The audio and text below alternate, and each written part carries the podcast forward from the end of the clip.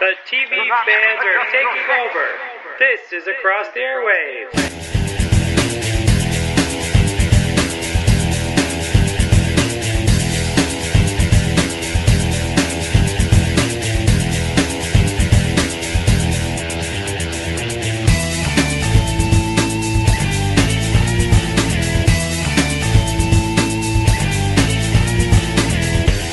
Everyone, and welcome to another episode of Across the Airwaves, the podcast dedicated to giving weekly TV show episode reviews, along with news and opinions on the entertainment industry.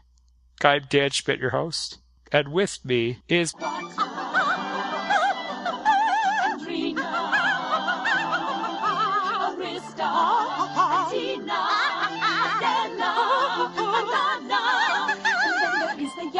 her musical debut. A sad little sister, we're presenting her to you.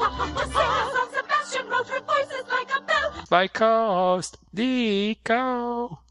Hey everybody, it's Nico and welcome to Across the Airwaves. On this week's episode, Andy will be joining Dan to review Once Upon a Time. Then I'll be here for the rest of the show as we are back to reviewing a pretty normal schedule for us for of our favorite shows including Castle, Person of Interest, Supernatural, and an episode of Legend of Korra, and our sitcom section including How I Met Your Mother and The Big Bang Theory. And then we're going to dive right into the rundown section with our thoughts on Homeland, Sleepy Hollow, The Blacklist, New Girl, Revolution, Elementary, and a few others as well. But before we get into all the under the sea themed stuff we talk about today, let's go into everyone's favorite section, News with Nico.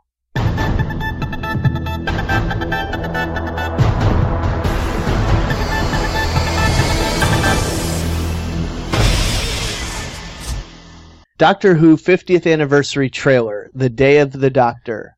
Doctor Who's 50th anniversary is upon us, and now a trailer for the special that will celebrate this momentous occasion in time and space, The Day of the Doctor, has hit the internet. Matt Smith, David Tennant, and John Hurt star in this one, joining together for the Time Lord's big day. Watch at the link in the ACC feed. Yes, folks, for sure do that. More Doctor Who news. Here's your complete guide to BBC America's week long 50th anniversary celebration. My dearest Whovians, I have gathered you all here today so we can discuss our global plans for world domination, or rather, what we'll be watching in the next few weeks. Break out your favorite drinks, because the Day of the Doctor premieres two weeks from now on Saturday, November 23rd at 2.50 p.m. Eastern and 11.50 a.m. Pacific. I know you've got that calendar square heavily circled with red sharpie and a bunch of arrows pointing to it. So let's talk about all the other stuff that's going on in the lead up to the official 50th anniversary special. Uh, there's a lot, so get out your pen and paper. Beginning Monday, November 18th at 9 a.m., BBC America will air a week long Doctor Who takeover. This means marathons featuring all your favorite doctors and several new specials about the science of the series with Professor Brian Cox. The primetime specials will roll out as the week progresses with the first, Doctor Who Tales from the TARDIS, premiering Monday, November 18th at 9 p.m. That'll be followed by the Science of Doctor Who with Brian Cox at 10 p.m. Doctor Who Explained will air Friday, November 22nd at 8 p.m. and the day after the anniversary special on Sunday, November 24th at 8 p.m. BBC America will take a look back at Matt Smith's time on the iconic series in Doctor Who: The Doctors Revisited: The 11th Doctor. But wait, there's more. BBC America will also premiere the new film An Adventure in Space and Time on Friday, November 22nd at 9 p.m., immediately following Doctor Who Explained. The film, from Sherlock co-creator Mark Gatiss, was directed by Terry McDonough from Breaking Bad and stars David Bradley from Game of Thrones, Broadchurch, and Harry Potter, Jessica Raine, called the midwife, Sacha Dhawan from After Earth, and Brian Cox, the Bourne Identity X2 X-Men United. Anyway, it tells the story of the genesis of Doctor Who. For even more information on all the events of Doctor Who Week, check the link in the ACC feed. It's going to be a good time. Yeah. Lot to watch.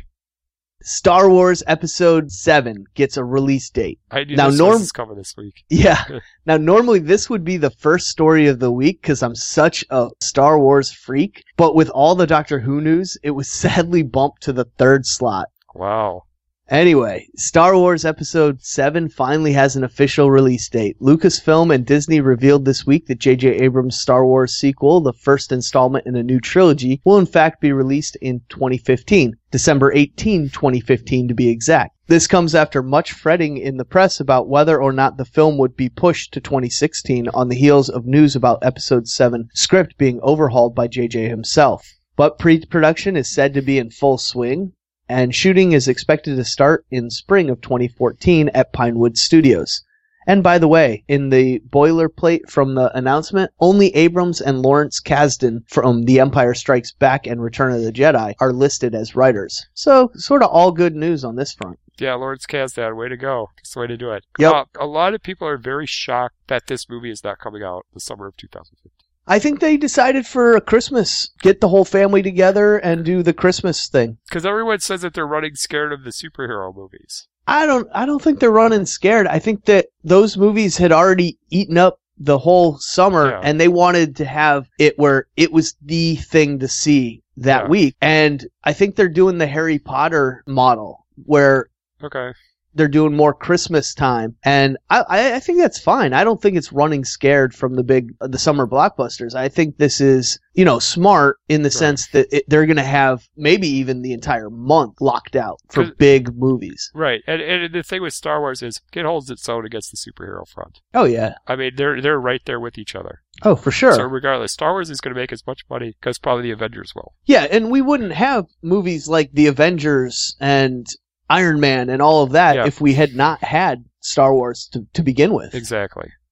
The first official image from Sherlock Season 3. Sherlock doesn't return to the airwaves until January, but until then, fans of the hit BBC One and Masterpiece series can at last stare at an official screen grab from the Season 3. It's hard to draw inferences from a single image, especially without the deductive powers of the world's greatest detective, but the scene portrays a glum Watson and a pensive Holmes, presumably unseen by his forlorn Boswell. While there could be any number of explanations, the most obvious is that it takes place prior to Watson discovering that, spoiler alert, spoiler alert, if you're not up to date on Sherlock, Okay. prior to Watson discovering that Sherlock faked his own death at the end of season two. I can't wait for this series to return.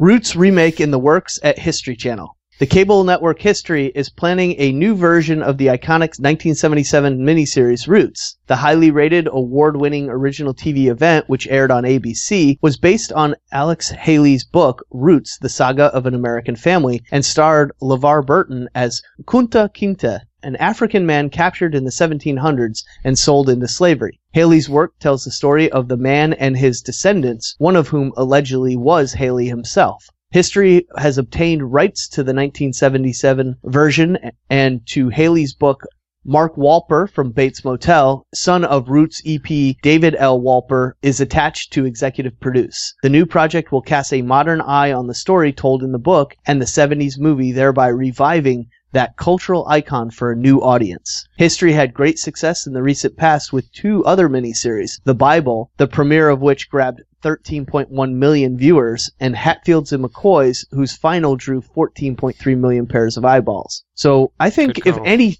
any channel was going to do this, History has the pedigree to do it. Yeah.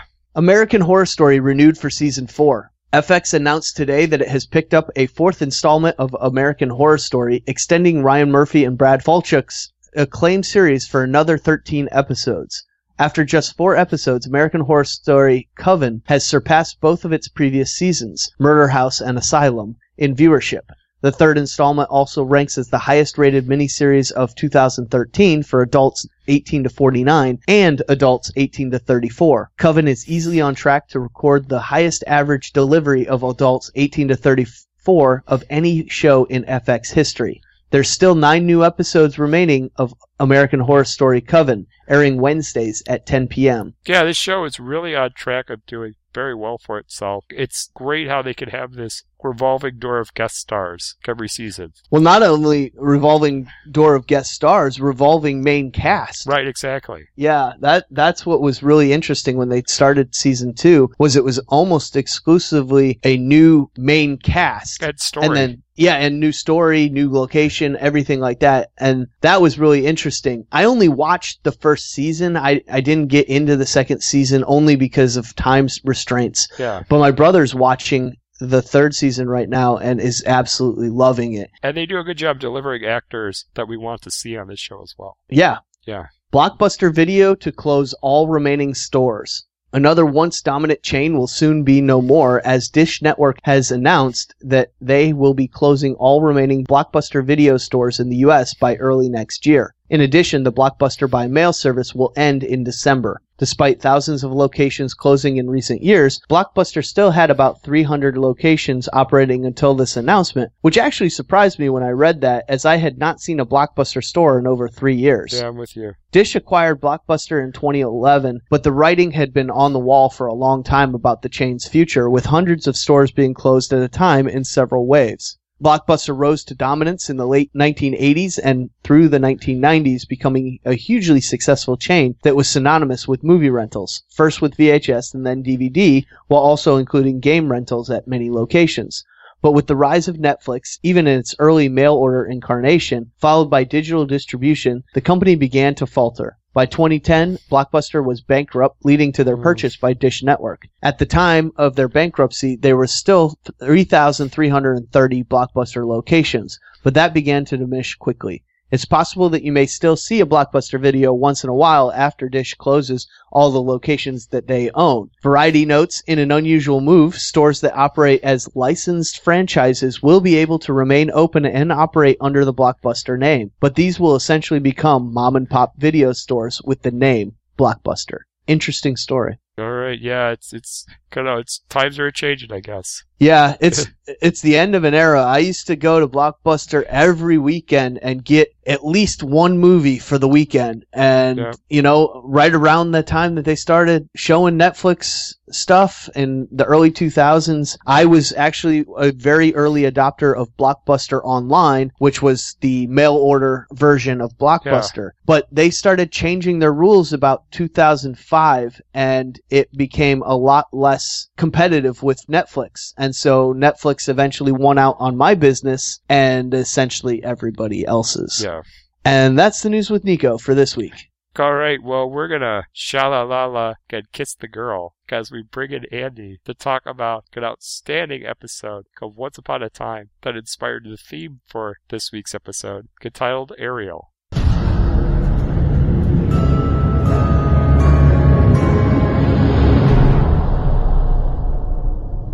Back in the fairy tale land that was, when Ariel saves Snow White from drowning in the ocean's depth, Snow returns the favor by helping her new friend get acquainted with Prince Eric, with whom she has fallen madly in love with. Meanwhile, Emma, Mary Margaret, David, and Hook attempt to save Neil, who is imprisoned in one of Pan's encampments. Regina and Mr. Gold begrudgingly team up to find a way to take down Pan? So let's talk about this episode beginning with Ariel, the Urza mythology, Prince Eric, and the interaction with Snow White. First off, um, if they were aiming to, to adapt, you know, the straight, you know, the straight-on version from the Disney film with, when it came to Eric, they succeeded because you know why? He was just as plain and boring as he was in the movie, and he was not hot.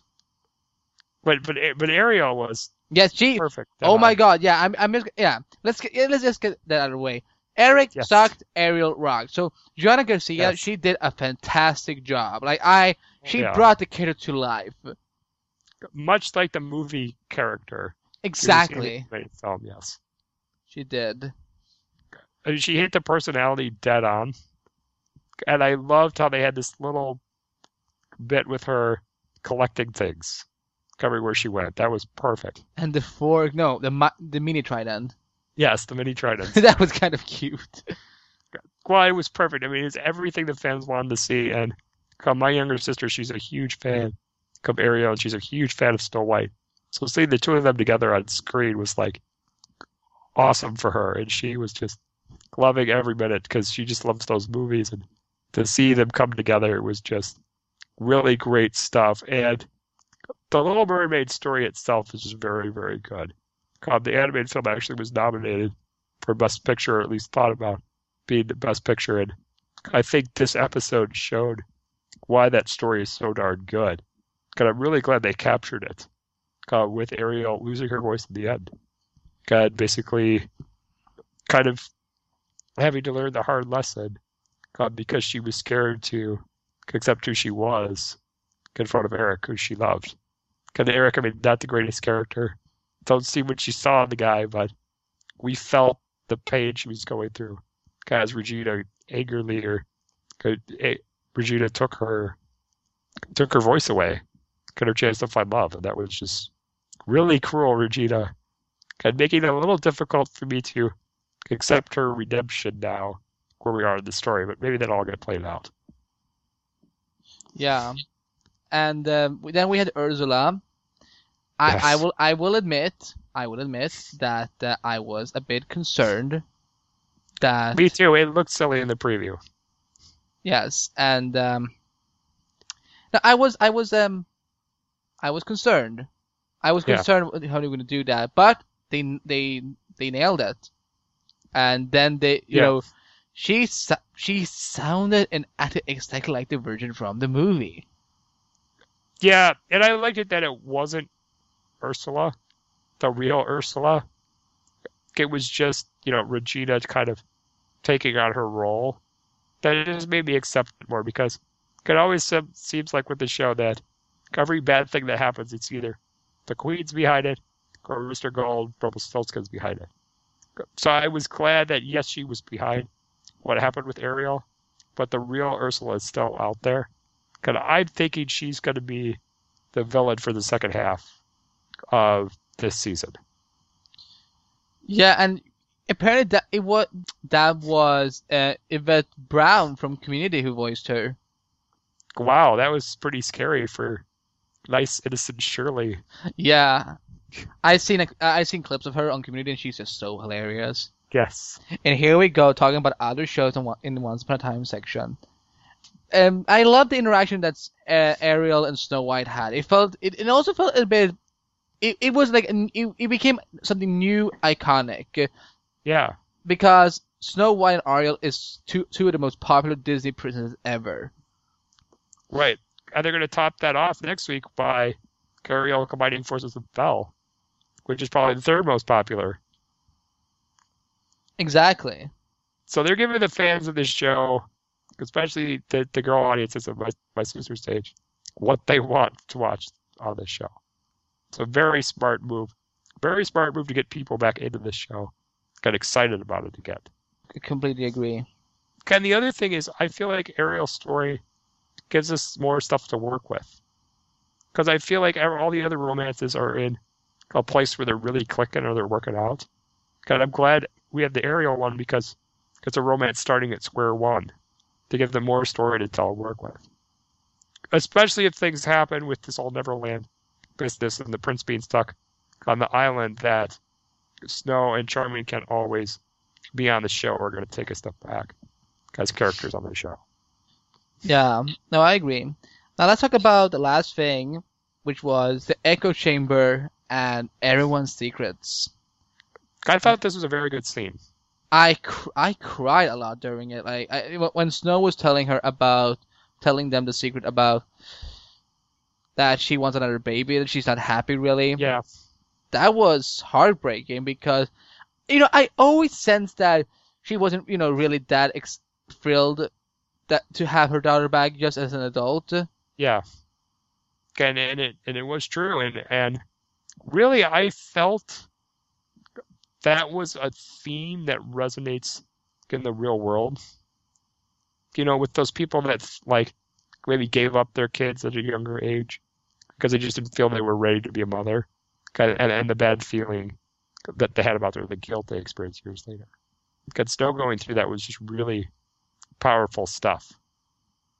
Um, yeah, especially coming from a character that we thought had got the happy ending. I mean, Snow White's story has always been she gets the prince, it's over, happy ending. God, this she's not getting it. It's it's interesting to see. Got in the heartbreak the prince felt, or David felt having to tell her, well, we might not be able to have a kid. I didn't know it was it was going to be that early. By the way, that was the thing that really shocked Yeah. me. But it it played off very very well. Yeah.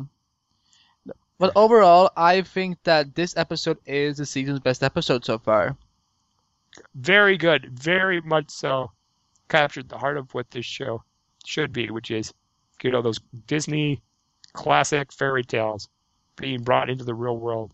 Got really having a real dramatic, dark feel that fits, you know, popular network dramas.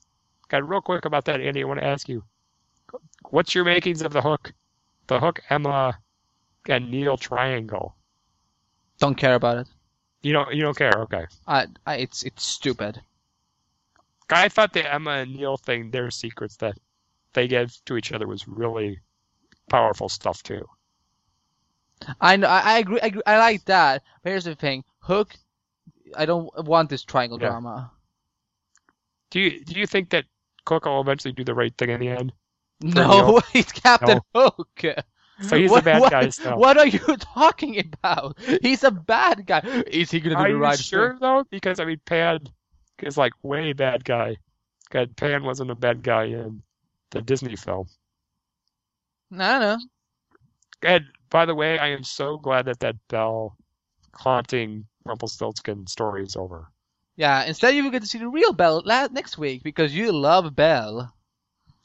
when she's Belle, when she's not, uh, Lu- what what was her name? I want to say Lucy. It's Lacey, and she went all like dark red. Slutsy.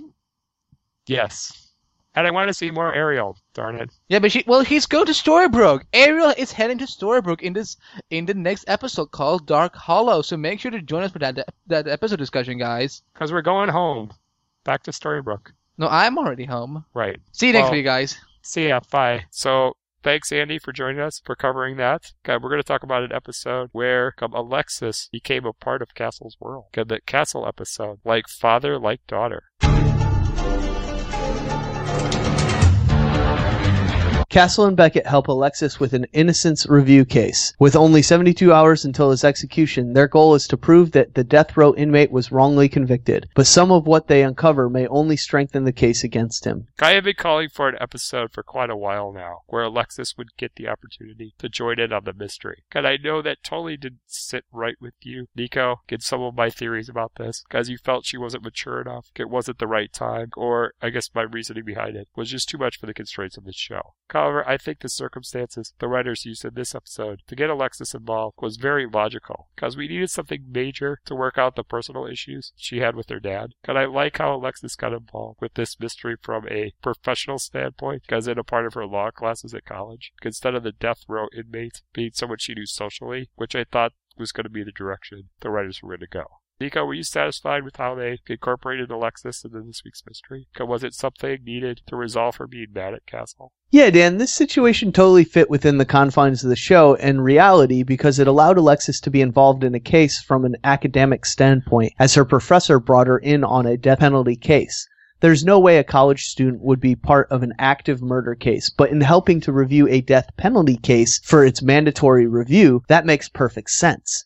It is often undergraduates, grad students, and law students who do much of the legwork in these sort of cases with the Innocence Project, all overseen with a lawyer slash professor advisor. So absolutely this makes sense that Alexis would have been involved in this case. Yeah, and with that, I mean, I'm glad you're saying that, Nico. My family and I watching the episode weren't totally sure on that, if that was a legit thing. My dad kind of thought some of the access Alexis got might have been a little far-fetched for his students. And and I my answer to that was Beckett and Lanie pulled more strings for Alexis than what was shown on camera. But story-wise, I you know, bought into it because the personal investment that Alexis put into this case in proving the guy's innocence was very similar to what we see Beckett exhibit could do a case on a weekly basis, which was perfect in making Alexis a suitable mystery solving partner for Castle, just to kind of mix things up for a week. You guys kind of frustrated at the beginning of this father daughter team up because I just didn't like Alexis belittling Castle for being the man child that we love. But once she started exhibiting traits similar to Beckett's, I got into the partnership and ultimately had a lot of fun with it. Especially when Castle and Alexis started brainstorming. And he's like, whoa, that's what I normally do with Beckett. Got Alexis grossed out. Is this a similar experience to what you had while watching the episode? Did Alexis exhibiting traits that normally apply to Beckett go a long way in helping you accept Alexis as a suitable replacement to Castle in solving the week's mystery? You know, not really, Dan. I liked the Alexis and Castle team up for the Alexis and Castle team up and working together and could have done without or didn't really need. Not really, I could have done without, but I didn't really need. Though they did not annoy me either, as I said. The parallels made with Alexis and Beckett's investigative styles. I didn't really need it, but I didn't really despise it either. Okay. I like this week's team up for it being Alexis and Castle and the Alexis and Castle moments. And that's what I liked about it. So I didn't really need it, as I've said like five times, Yeah. for Alexis and Castle or Alexis to be like Beckett in their investigation or to quote unquote replace Beckett this Yeah. week in the investigation. I felt like it was a perfect opportunity for Alexis and Castle to have their own partnership develop on this and get back to father and daughter working together for a good purpose. Yeah.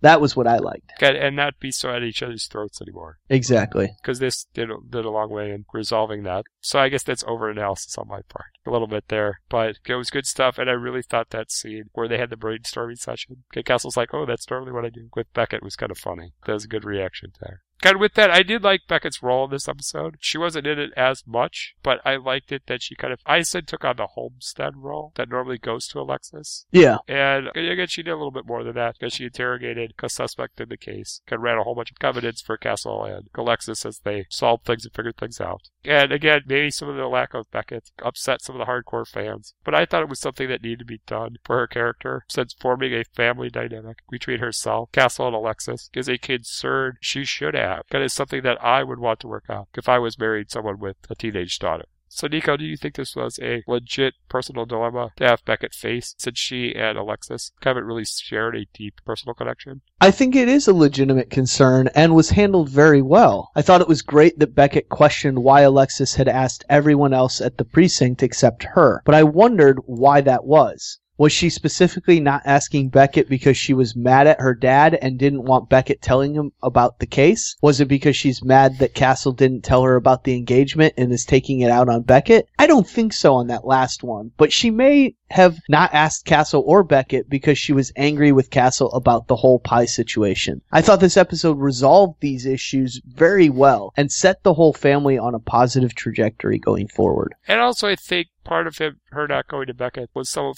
her independence thing. Yeah, I think she's really on an independence streak with wanting to move out of the house and everything. So I felt like going to Beckett was like going to an adult for help. And Yeah. she wanted to be able to stand on her own. Yeah, I like that idea. That's definitely a, a a very astute uh, observation because it, it does fit with everything else she's doing this season. So yeah, Right. that's a good call. Yeah. And moving forward to the mystery for the week, the murder victim being killed over a high school student trying to cover up that he tricked her into tutoring him on how to become a Breaking Bad style meth cooker was a great way to keep it interesting, as I thought it was just going to boil down to the usual lover spat.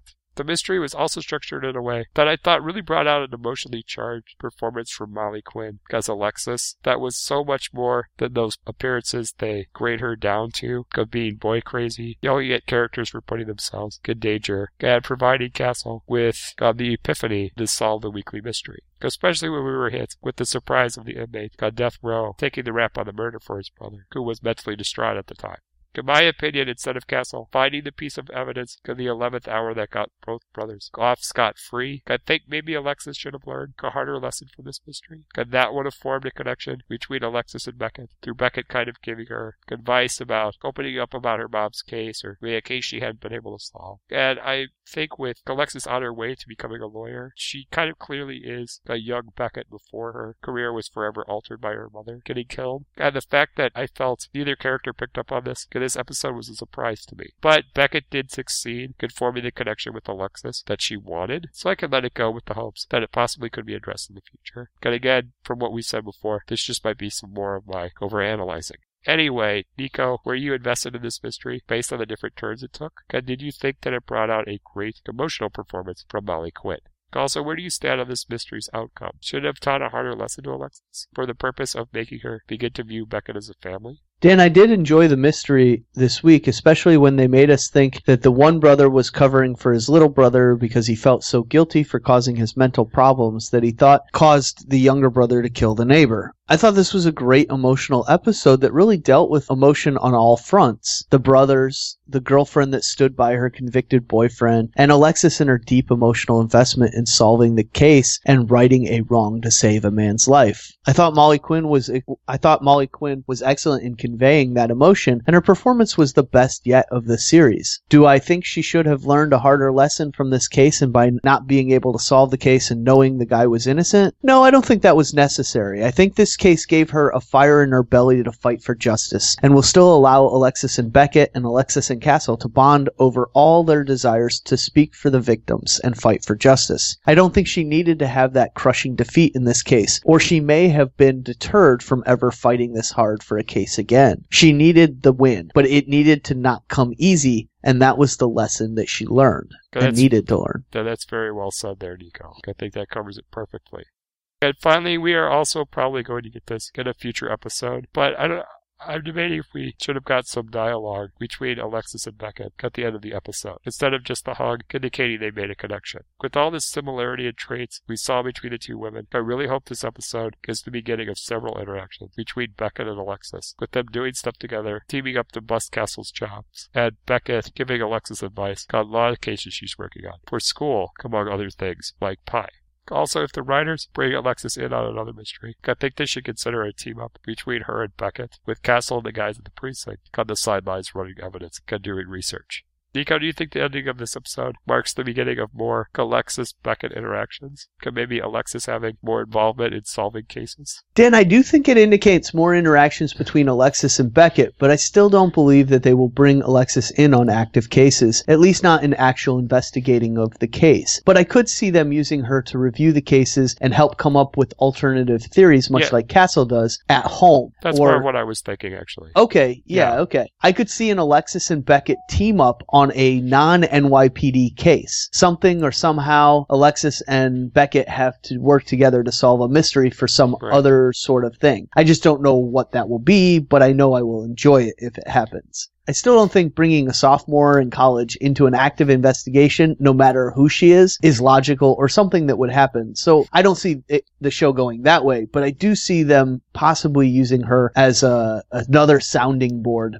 at home now that she has proven she can handle it. Well, and the other thing is, you know, it might be a situation where Alexis and Beckett go on a trip for bonding or something like that. And they Okay. run into a mystery or something like that. Kind of like the vacation episode. Right. Like that kind of scenario. That's what I'm doing, but we'll see. That would be interesting, where Alexis is kind of back at the hotel or just kind of out of the way, out of the danger. Yeah. And when Beckett comes home, since she doesn't have Castle to, to go over the case with, she and Alexis go over the case and they bond in that way. Yeah. I think that's a good that's a good way to make it work. I agree. I think And that could be the way that they start kicking off using her back home as well, because Beckett has this experience with her when it was just the two of them. And then they are working on a case at home, and Alexis walks in and says, Hey, what are you guys working on? And Castle's quick to dismiss and say, Oh, you know, just another case or something. And Beckett's like, Actually, we could probably use another set of eyes if you're interested in looking at this, and kind of catches Castle off guard. You know, he, he's kind of like, You don't need me anymore. You know, I could see That'd something like that happening and, and having a lot of fun with it. Yeah, that'd be good stuff. I thought this really opened up the door for Alexis's character, kind of having her evolve. Um, I, I think if you got a decent actress on the show to play the teenage daughter, you might as well use her well. Yeah. I think that's what they did. So great episode of Castle. Get interested in looking forward to next week. Because the following week, I think we're going to get a very, very big episode that's going to set up a conflict moving forward. That's going to go outside the personal realm, I think. But we'll see about that. But first, let's move on to an episode that was a little interesting. I guess in this episode, Dean kind of shared some traits with Ariel as he was able to talk to animals. I don't know if he could talk to fish with this, but uh, he certainly could talk to dogs, and pigeons, and other things. So let's talk about the supernatural episode, Dog Dean Afternoon.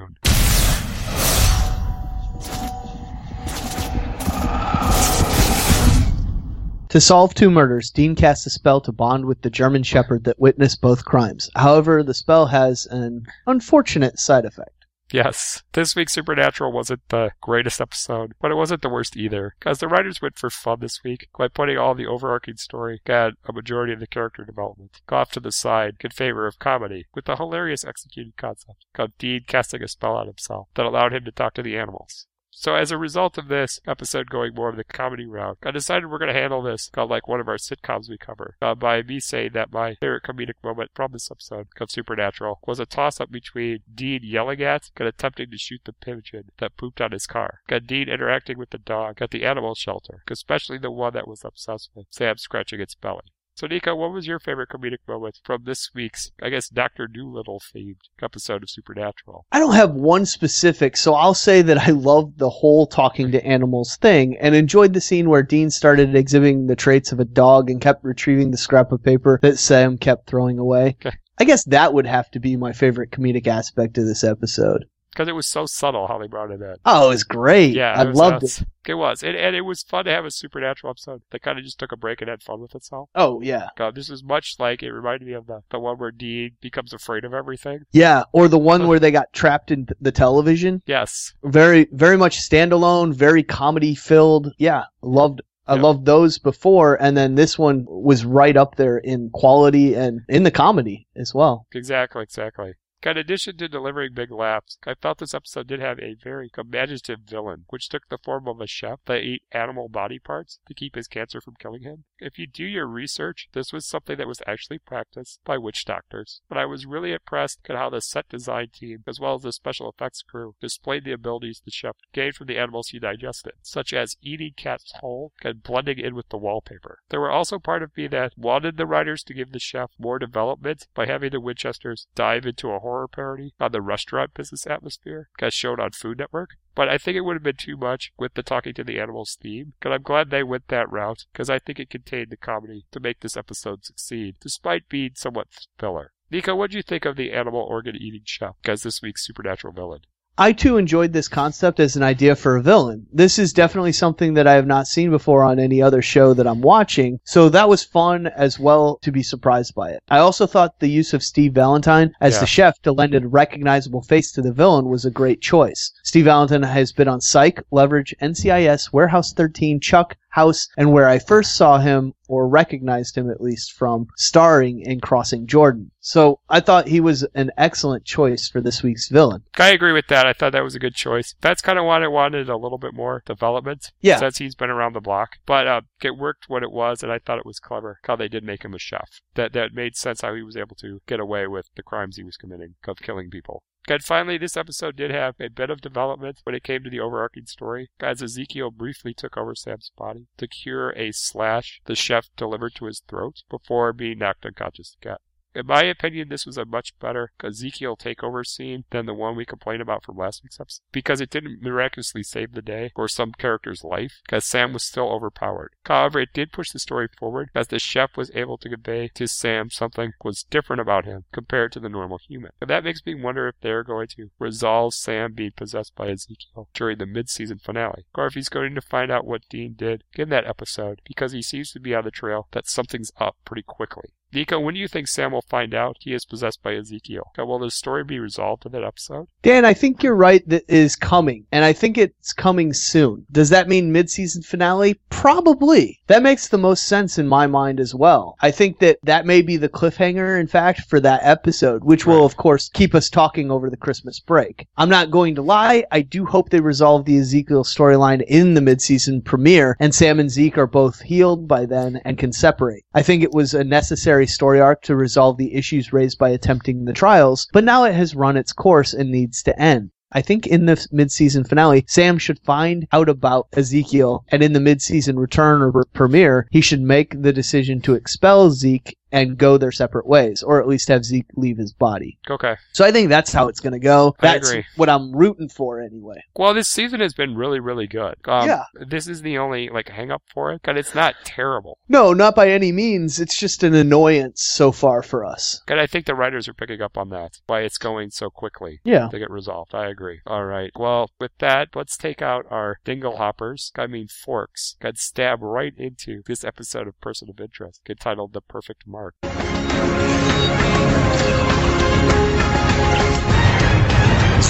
The machine gives Finch and Reese the number of a hypnotherapist who is using his craft for personal gain. Meanwhile, Carter gets a lead on an antique stiller who could give her the means to bring down HR. Everybody hates a con man. And that's exactly how the person of interest at HR felt. Because this week's numbers hypnotherapist act was just a con to rip off a antique dealer got a baseball signed by Babe Ruth. Got the Yankees that was worth millions. However, the twist of this was the baseball ended up becoming a key to HR's money laundering, prompting a race between the person of interest team and HR to find the con man, because whoever ended up having the ball had the potential to take the other side out.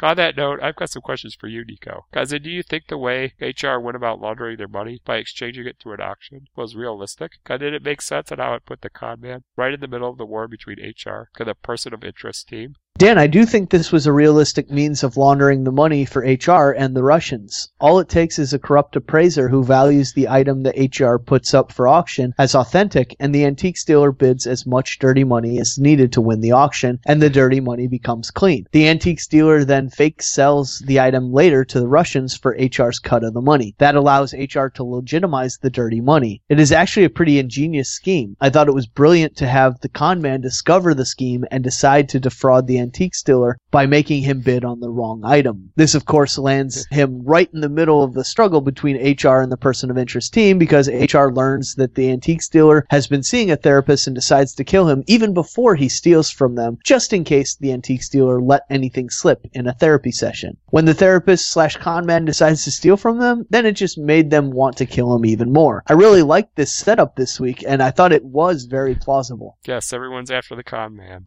Yeah. Yeah, it sucks to be that guy.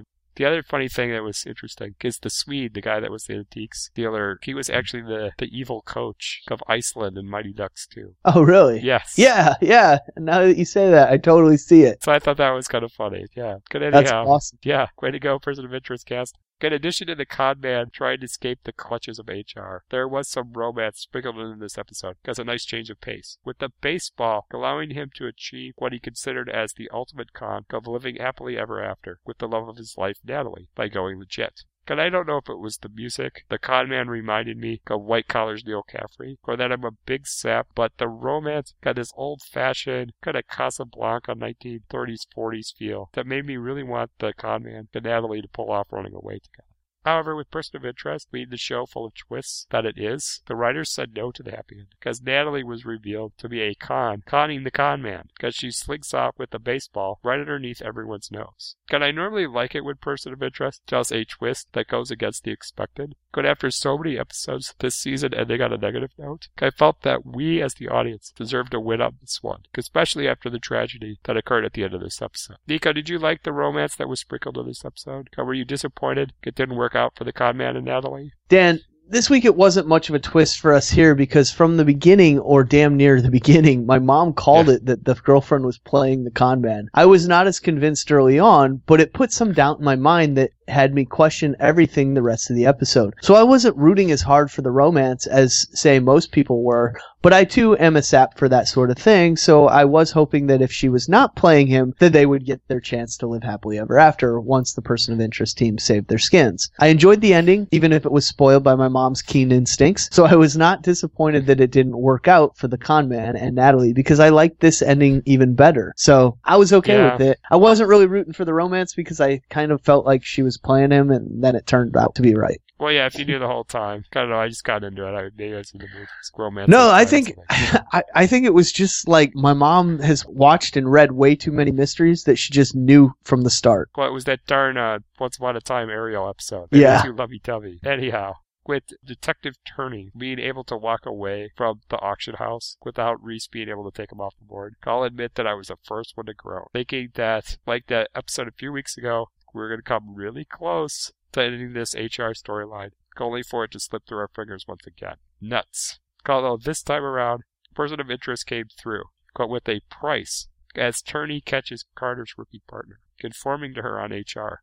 Turney guns him down right in front of Carter. Because you probably figured I was pretty upset about the rookie partner stuff, because I liked how Carter was still continuing to mentor him, even though he started out as her enemy. But it was shocking enough to kick what I truly believe the finale to the HR storyline into high gear. Because Carter, after shooting him, convinces Turney in his last dying breath to reveal Beecher's godfather, aka the mayor's assistant, as the head of HR. Uh, what do I foresee as the aftermath to the death of the rookie? Well, we know that he's Russian, and that's going to tick them off, leading to some kind of gang war between HR and the Russian. But on top of that, I think Nico's theory about the fiance's number coming up is still going to be in play. Because she's going to be connected to some surprise character, which I think will have something to do with Goliath's big plan to reemerge as one of the central big bads on this show. Unless my bigger theory, which we will get to in a moment, comes into play.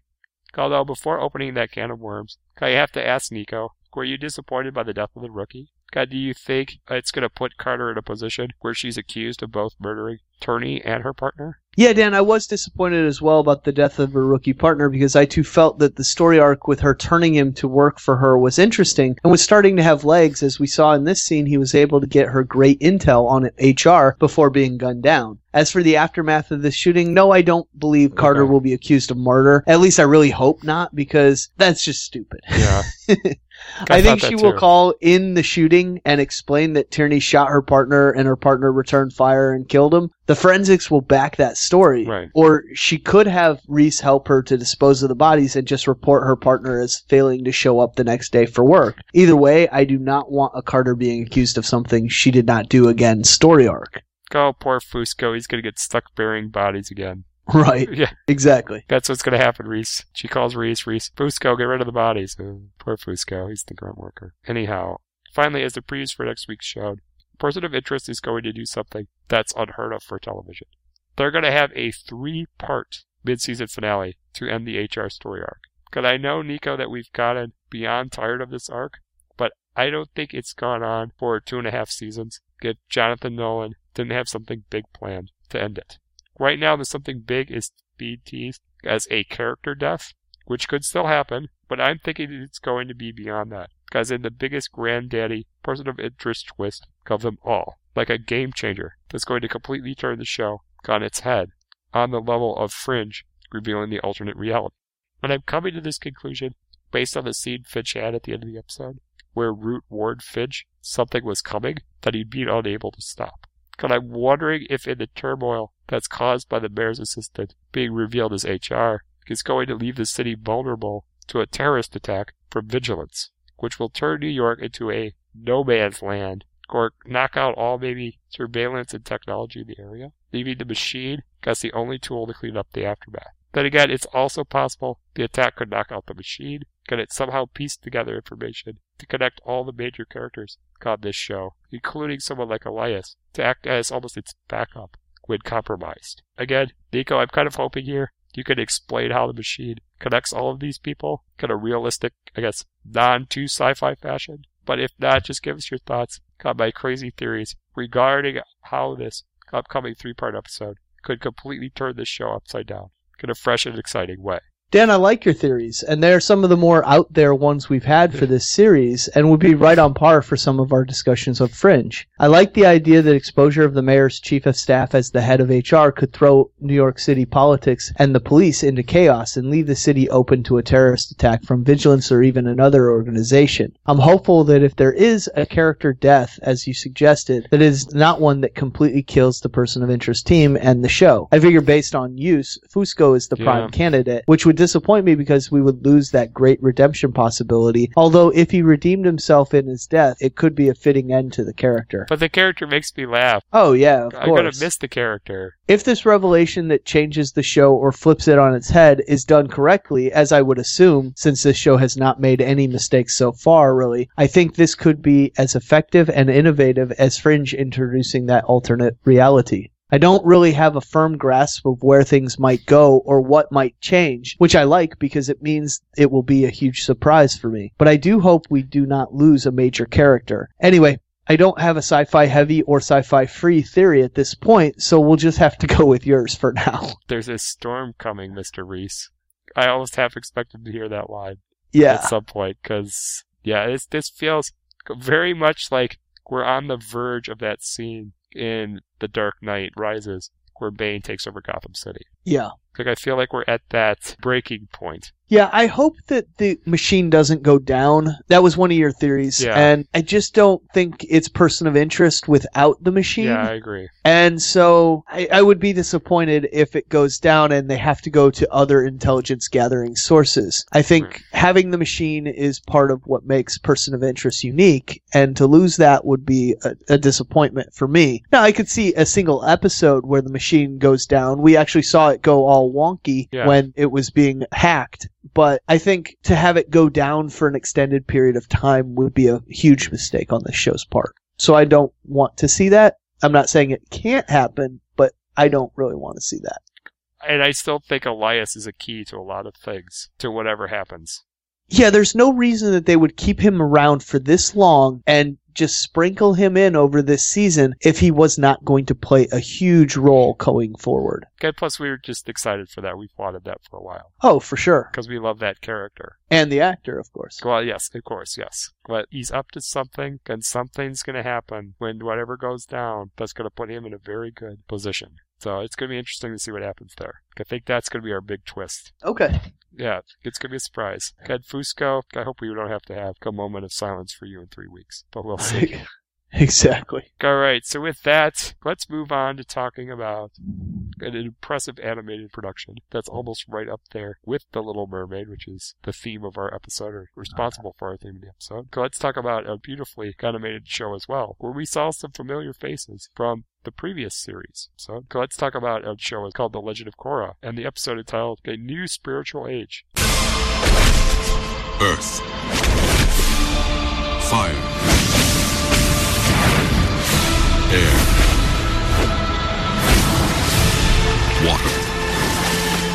Korra arrives in the spirit world, where she has difficulty forging connections with the spirit. This week's episode easily boasted the most impressive visuals Yes. we've seen in book two thus far, excluding the impressive beginnings parts one and two, because it was a different visual style and was really awesome in its own right. In this episode, we got our first in-depth look at the spirit world since the original series Avatar The Last Airbender, and man, it was great. Yeah. The inspiring backdrops and the vibrant colors, everything just seems so breathtaking in this really yet to be explored aspect of this universe. Dan, from a visual perspective, what did you enjoy about this first real in-depth exploration of the spirit world in this series? How it almost felt like Wonderland. But with better visuals. With better, vid- yeah, yeah, yeah.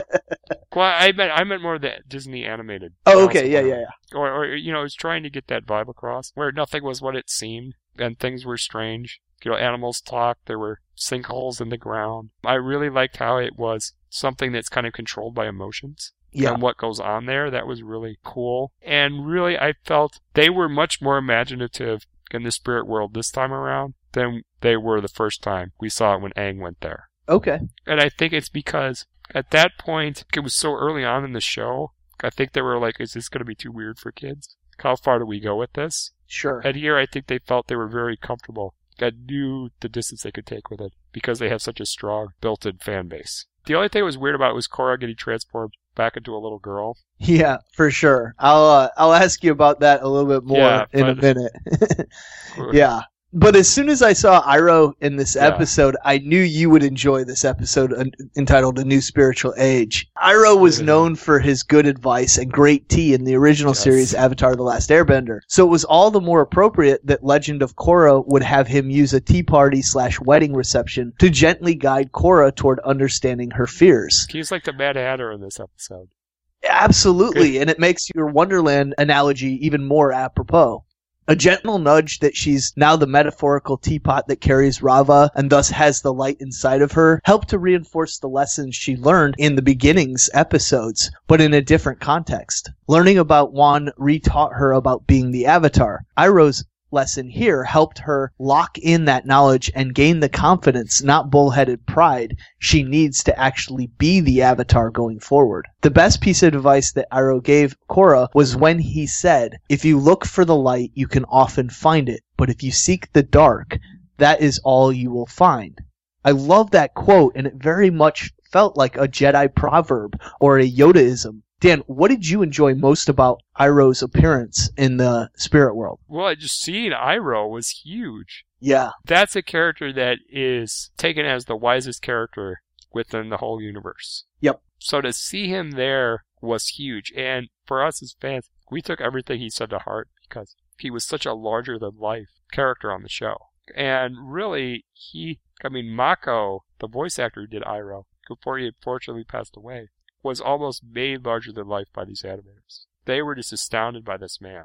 And, and he brought a lot of, I think, his beliefs and who he was into Iroh. And, and I think they really looked at him like a uncle, grandfatherly like figure. So they really respected his memory with what they did here with him showing up. And that was just, it was nice. It was heartwarming. And within Korra, there is a lot of rage like Zuko had. And so I felt the advice that he gave was much like how he guided Zuko past his anger. And so that was cool because we could connect with that. It's like they used the past to push forward the present story. And because he functioned in these ways, God, the original series, it functioned very well with Korra as well. Because so just like I liked how well he was placed. God, I was surprised to see him. I Did thought, you enjoy the voice actor who played him this time? I thought they got it right. It was very, very close. Yeah, They were nervous to do his voice. I know in series three. yeah. And and they didn't even want to say any lines. Okay, and now I, I don't know who they they got a different voice actor or what they did, but they felt much more comfortable about it. So I was Yeah. surprised to see it from that standpoint. Because well, I figured they would just go with Aang, or or we'd see Sokka, or we'd see you know somebody else Yeah. in the spirit world from the previous show.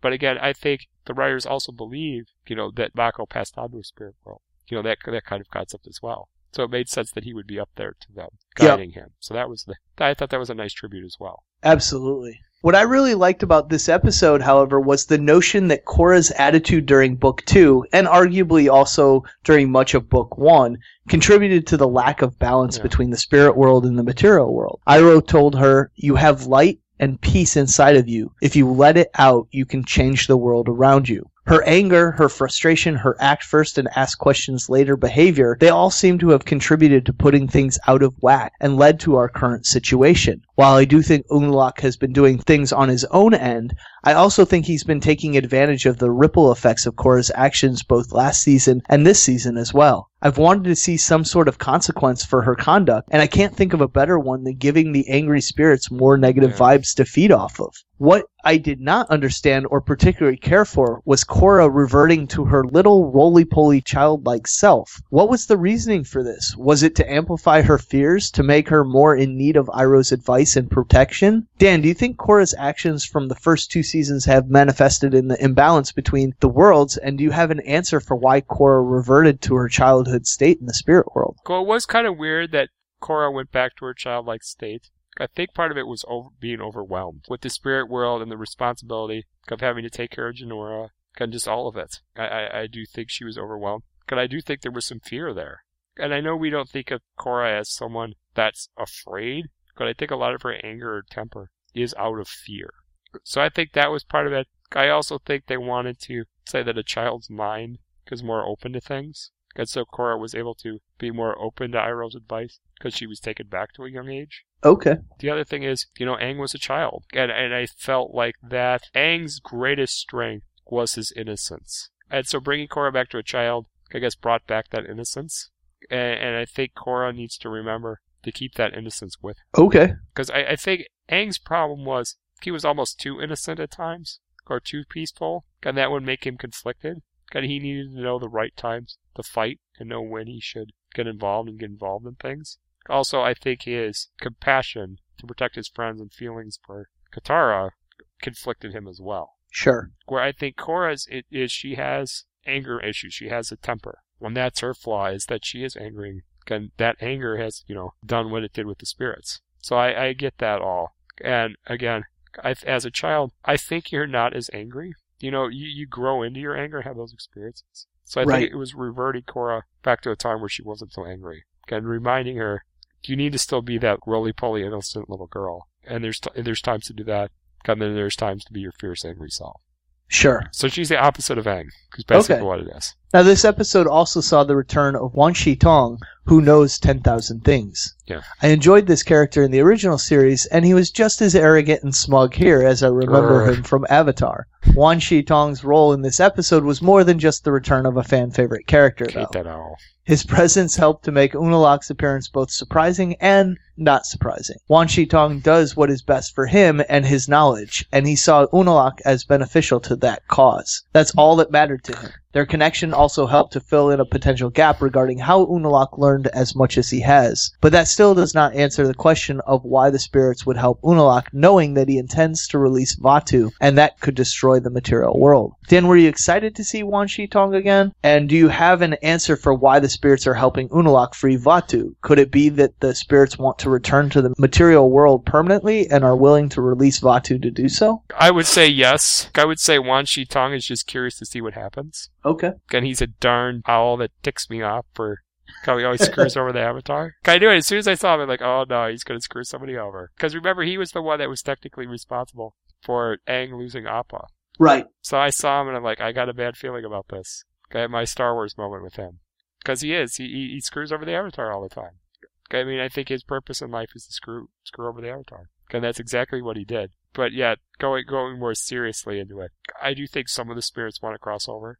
But I don't know if that's everybody. Because, I mean, Iroh obviously doesn't want to cross over. Right. And, and, and the more beautiful, I mean, the more innocent creatures that are in the spirit world, I don't think want to cross over. But again, it seems like there's anger again.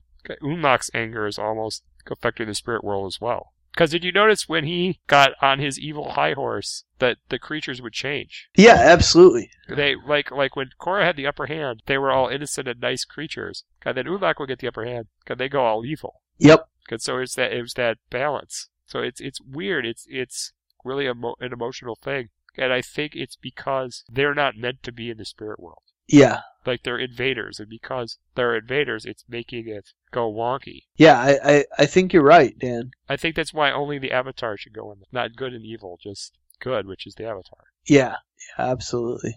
Okay. Just a reminder, since I screwed up last week thinking that next week will be the two part finale, it's actually just a regular two part episode, and the following week will be the two part finale. So, four more episodes of Korra before the season is finished.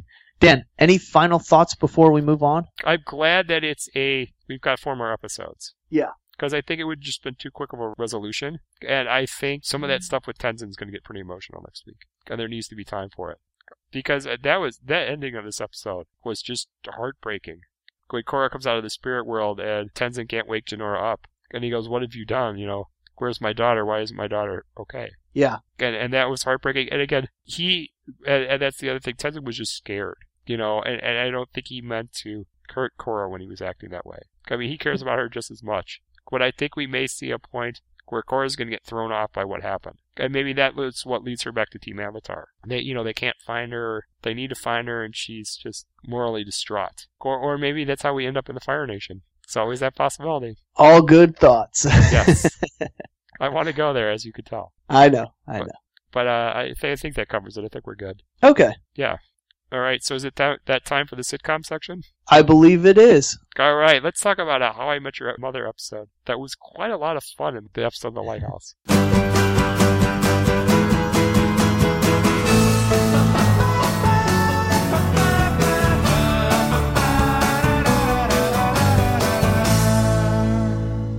Robin and Loretta's disagreement escalates, and Barney is trapped in the middle, while Marshall and Daphne discover a stowaway in their trip, and Ted takes Cassie on a date to a lighthouse. My thoughts on the eighth episode of the ninth season of How I Met Your Mother are this.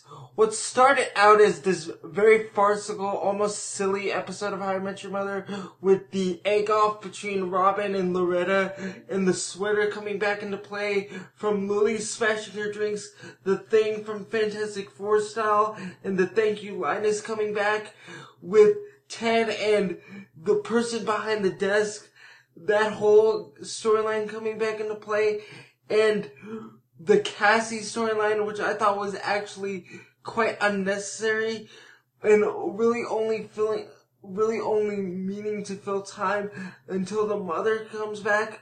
I thought a lot of these things were unnecessary, but the way they paid these things off near the end of the episode. And one one thing I didn't mention on purpose, and I'll mention this right now, the Daphne and Marshall storyline, which I'll be honest with you, if you were gonna cut out one thing from this final season, I think that would have been it. I think it would have been much more interesting to see Marshall dealing with other people trying to get back on the road to New York.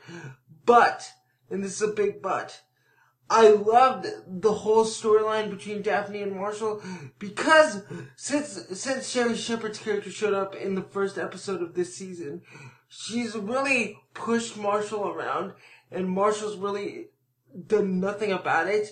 And I like how at the end of this episode, her monologue, her being Daphne's monologue to Marshall, really encapsulates the Marshall Eriksen character for nine years on, on How I Met Your Mother. He's always been very docile. He's al- always been very accommodating, even to strangers.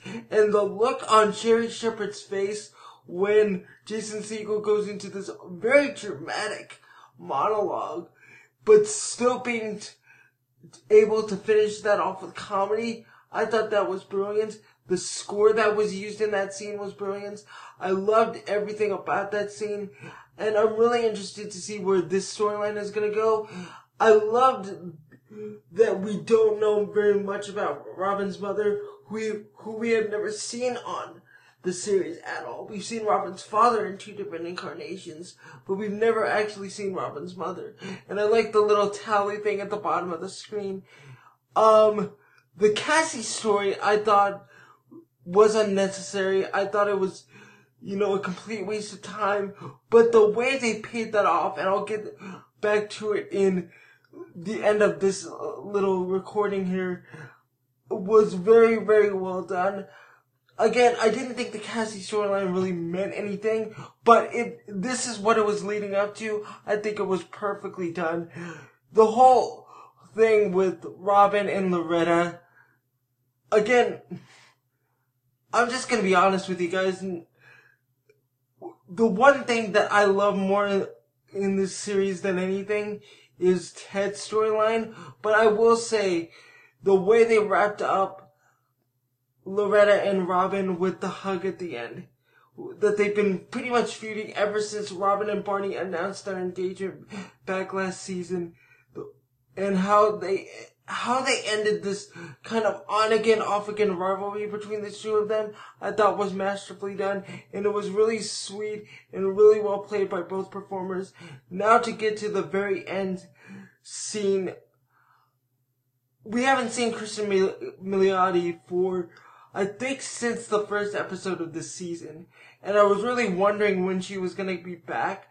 And when they cut to two years later to the lighthouse, I- I'm not to lie, there's two scenes in this episode that really, really got, got tears in my eyes. One was the monologue from Jason Segel in the in the monstrosity, and the next one was the use of um the classic rock song. I can't remember who the artist was. I'm sorry. And Ted's proposal to his future wife. I had tears in my eyes, and it really shows me as a fan. It really reminds me as a fan how emotionally invested I am in the series when I already know Ted's gonna marry this woman. I know that she, he's gonna live happily ever after with this woman, and I hope Nico's wrong about his theory about the mother.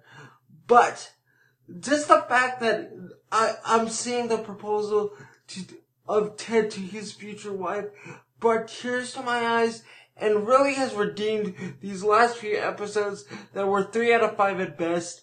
This was the best episode since the, the first episode of this season. I have nothing but good things to say about it. I think Nico and Dan I have nothing good but good things to say about it. I'll see you guys next week. Talk to you later. Bye bye. Woo, now that you've finished your voicemail, I know I'm going to be, I'm going to be the man who's reviewing this episode after you. So I'm going to say this episode had me smiling because it had all the makings of a great final season episode for a sitcom with the heartwarming moments of the Stinsons accepting Robin not being able to have children. Big character development for Marshall, unanswered questions being addressed about Robin's mother, a flash forward to a huge milestone in Ted's life, and a song that you just can't get out of your head, which made me believe I would walk 500 miles and I would walk 500 more just to be the man who walked 1,000 miles to meet the mother at the door. And now that I'm done singing for today, I'm going to pass things on to you, Nico, with his thoughts on this week's How I Met Your Mother. Dan, I really enjoyed the flash forward to the proposal and was shocked by its inclusion here this early in the season. It was perfect and was exactly a Ted Mosby moment, so why not do it here? I also loved that he took the wrong girl there, Cassie, and puked over the rail. Great disappointing visit to the lighthouse to set up the proposal so well in the end. Also, I'm glad that your concern that the Proclaimers song was not being used on this road trip was resolved this week.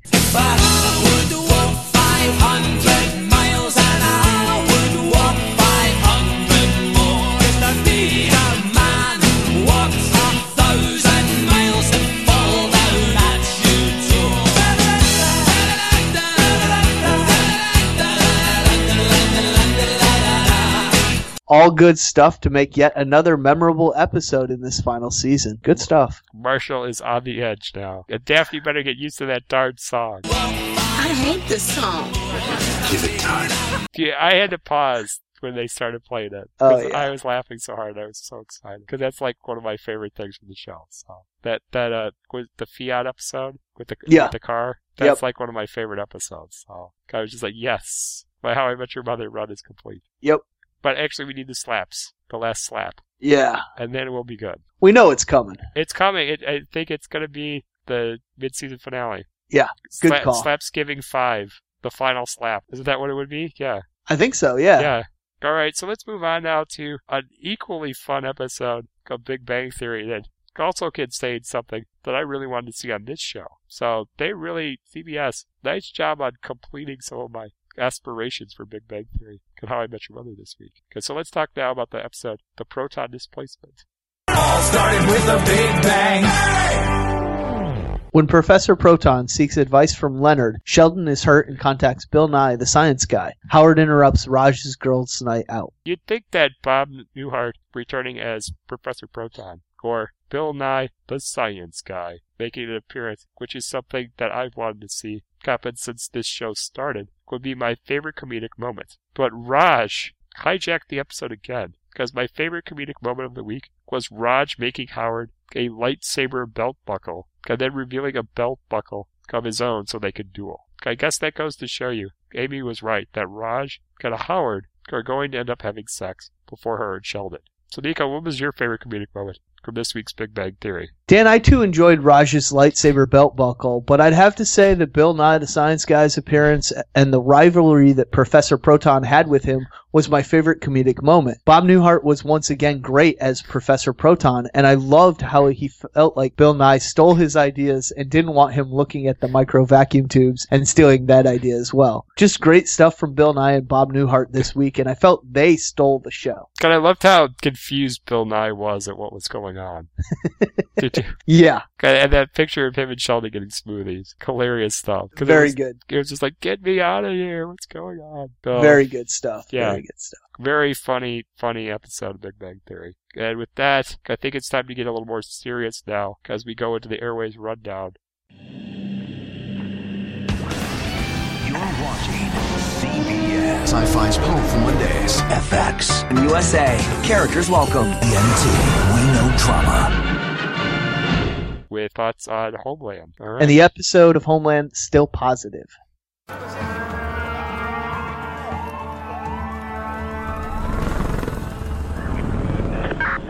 Carrie turns the table on the mastermind of the Langley bombing and recruits one of Iran's most powerful operatives. Meanwhile, Saul struggles to keep an intrusive Senator Lockhart at bay. And Dana makes a radical decision that changes her family forever. Saul and Carrie's frustrating and deceptive yet amazing plan to get Carrie ingratiated with Javadi's crew is over.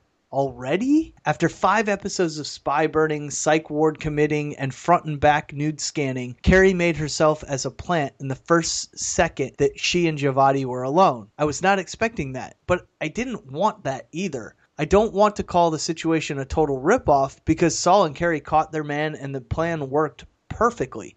But damn it, I was looking forward to seeing Carrie play this game for a little bit longer. For as slow as the arduous first act of Homeland's third season was, the second act appears to be zipping right along. I think that pacing should have been reversed. Then there's the lack of Brody, who has shown up only once despite our now being at the halfway point of the season. Yes, less Brody made plenty of sense this year, but this much less? I don't know. It's left the show dangerously unbalanced, but still, Homeland remains something that I look forward to each week despite its herky jerky progression these days. And much of that appeal lies for me with the character of Saul. Saul's troubled relationship with his wife Mira picks up this week after last week's revelation that she has another man in her life. But Saul refuses to fight for her, stating, I don't have any claim on you, Mira, even after she almost begs him to get angry about the situation or about anything at all. There's been a neutering of Saul that's been going on this season and that you can really feel in this scene that came to a head in the final moments of the episode when Saul finally does get angry and takes Javadi down with one punch. Now, Javadi is evil.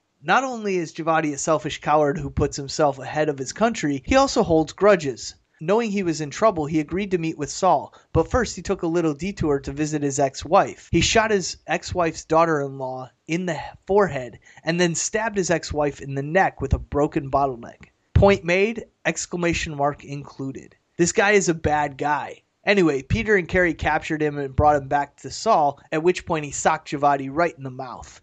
Elsewhere this week, it was pretty awesome seeing Carrie, who has lately been in such distress, so coldly and confidently turn the tables on Javadi. Though her pregnancy test collection is off putting not just because it gives one the impression that she is perhaps not seeking the prenatal care that she should, and her mental illness is preventing her from actually dealing with this development, but also because it raises the idea of a Carrie and Brody love child, which, well, ugh, I'm not into that.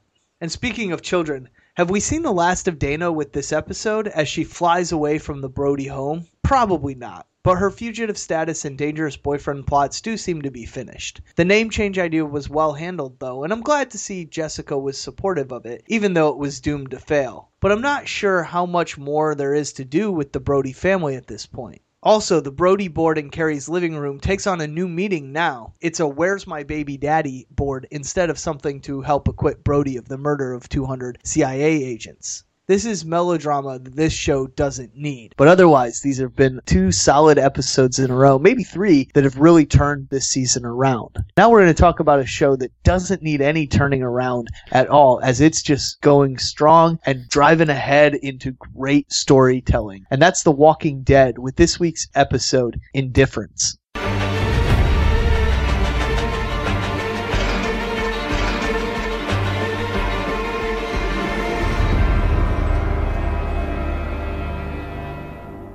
While on a supplies mission to a local college, members of the group run into multiple hurdles. Things at the prison are getting worse. As the credits rolled at the close of this week's Walking Dead, I was left feeling a little bereft. It was in the moment that I realized that I'd subconsciously been rooting for Carol. I'd wanted her to raise up and reveal herself as not so much the hero of the tale, that's generally reserved as Rick's role, but perhaps the hero of this moment in the group's journey. I resisted the idea of her irrevocable choice, so much so that I started to buy the Carol was covering for Lizzie or someone else theory. I now concede that this was by far the more interesting and appropriate call to go this way. Her decision raises rich, complex questions, and if the episode left me a little bit heartbroken, well, then so much the better. We want that kind of investment in the shows we watch. Life doesn't serve up faultless heroes. We are human, full of contradictions, virtues, and flaws. That is what Rick and Carol have been this season complicated, fascinating, and imperfect humans. If leadership in the apocalypse is about making tough calls without sacrificing your humanity,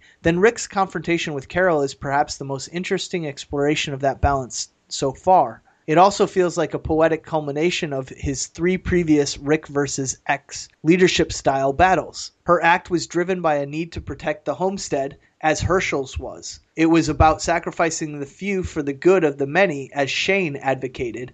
And she made the call on her own without the consensus of the council, and in so doing so, she was like the governor. As to that, some may feel that Carol was justified, others Rick but they both acted on behalf of the community, yet without their consent. Did he have the right to banish Carol any more than she had the right to make the call she did? Carol was correct in that Rick had been burying his head in the sand. He needed to step it, step up and accept that he could not simply disappear into a world of dirt and cucumbers. She said, "You can be a farmer, not just a farmer though." She needed to awaken him, and awaken him she did, just not in the way she'd hoped. In this world, things change. The young become old, the weak become strong, humans become walkers, and Carol had become something Rick could no longer accept. Her indifference terrified him, perhaps rightfully so.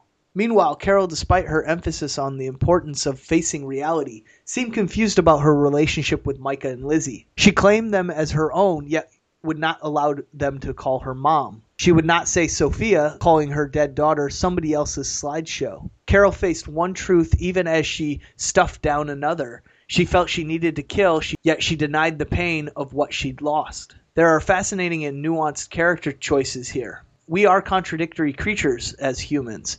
We're often in battle with ourselves, and the show is demonstrating an understanding of that reality. So often, what nourishes us also destroys us, as the saying goes. We saw that idea unfold in this episode. Tyrese's affection for Karen morphed into deadly rage. Bob was willing to kill and die for a bottle of booze again. Carol's idea of strength became polluted without compassion to temper it. And Michonne's obsession with the governor, one she confessed she didn't understand, became a disservice to herself and the group. Several characters were called upon to let go of something beloved but dangerous this week. Michonne's hunt gave her purpose but carried her away from life and connection, as Daryl pointed out. Tyrese's rage may be his last real connection to the woman he cared for and his belief in a life that is now over, but hanging on to it will lead to bloodshed just as much as grasping onto that Walker would have. Bob clung to his booze, and that may be a choice he lives to regret. Ultimately, it's about the frailties we're willing to accept and those we are not. It comes down to trust. Daryl no longer trusts Bob, and Rick can no longer trust Carol. This episode explored universally relatable ideas about the inevitability of change, the necessity of letting go of that which is holding us back and or no longer serves us, even when it rips our hearts out to do so, and taking action versus staying passive. The Walking Dead continues to deliver provocative episodes with an emphasis on subtle but profound emotional shifts and some of the most nuanced character development in the history of this series. Season 4's emphasis on complex responses to this world, the undercurrents of human psychology, and to some degree answerless questions has been a welcome change. As always, there's plenty to dig into here and more than we can cover in these reviews. Like I said, another great episode of The Walking Dead. Now we're going to move on to a show that I think has caught most of America by surprise. Yes. And a lot of us are really happy that it's back from the baseball hiatus. And that's going to be Sleepy Hollow with the episode The Sin Eater.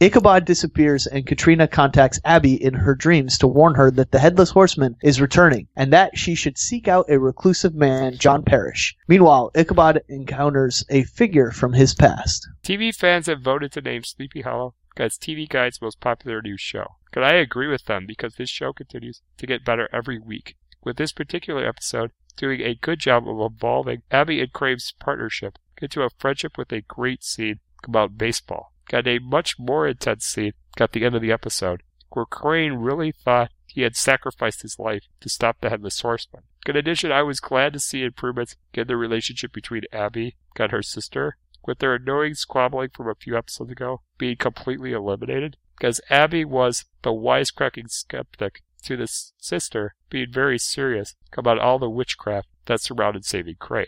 Ultimately, though, this episode's success was all about the flashbacks, where Crane's defection from the Redcoats his acceptance of being someone who could bear witness was explained. And that allowed the writers of the show to bring a technique they used on Fringe of the memorable one-off character into the horror genre. Many of you may be thinking that the character I'm referring to is the Sin Eater, played by Fringe star John Noble. When I think the title of the memorable one-off character should go to the slave that inspired Crane to join the good guys. Because it's not that often that the hero character gets an opportunity to speak with the person they had wronged, get alone hear the person say they were able to die in peace, knowing they'd saved the hero with their sacrifice. This was the scene that stuck out to me the most emotionally, because the impact the slave had on Crane's story is going to be something that will resonate with me, because I continue to see him battle demons throughout the course of this entire series. Again, with John Noble kind of being upstaged a little bit in my book, I really want to see him again as a reoccurring character, because the Sin Eater concept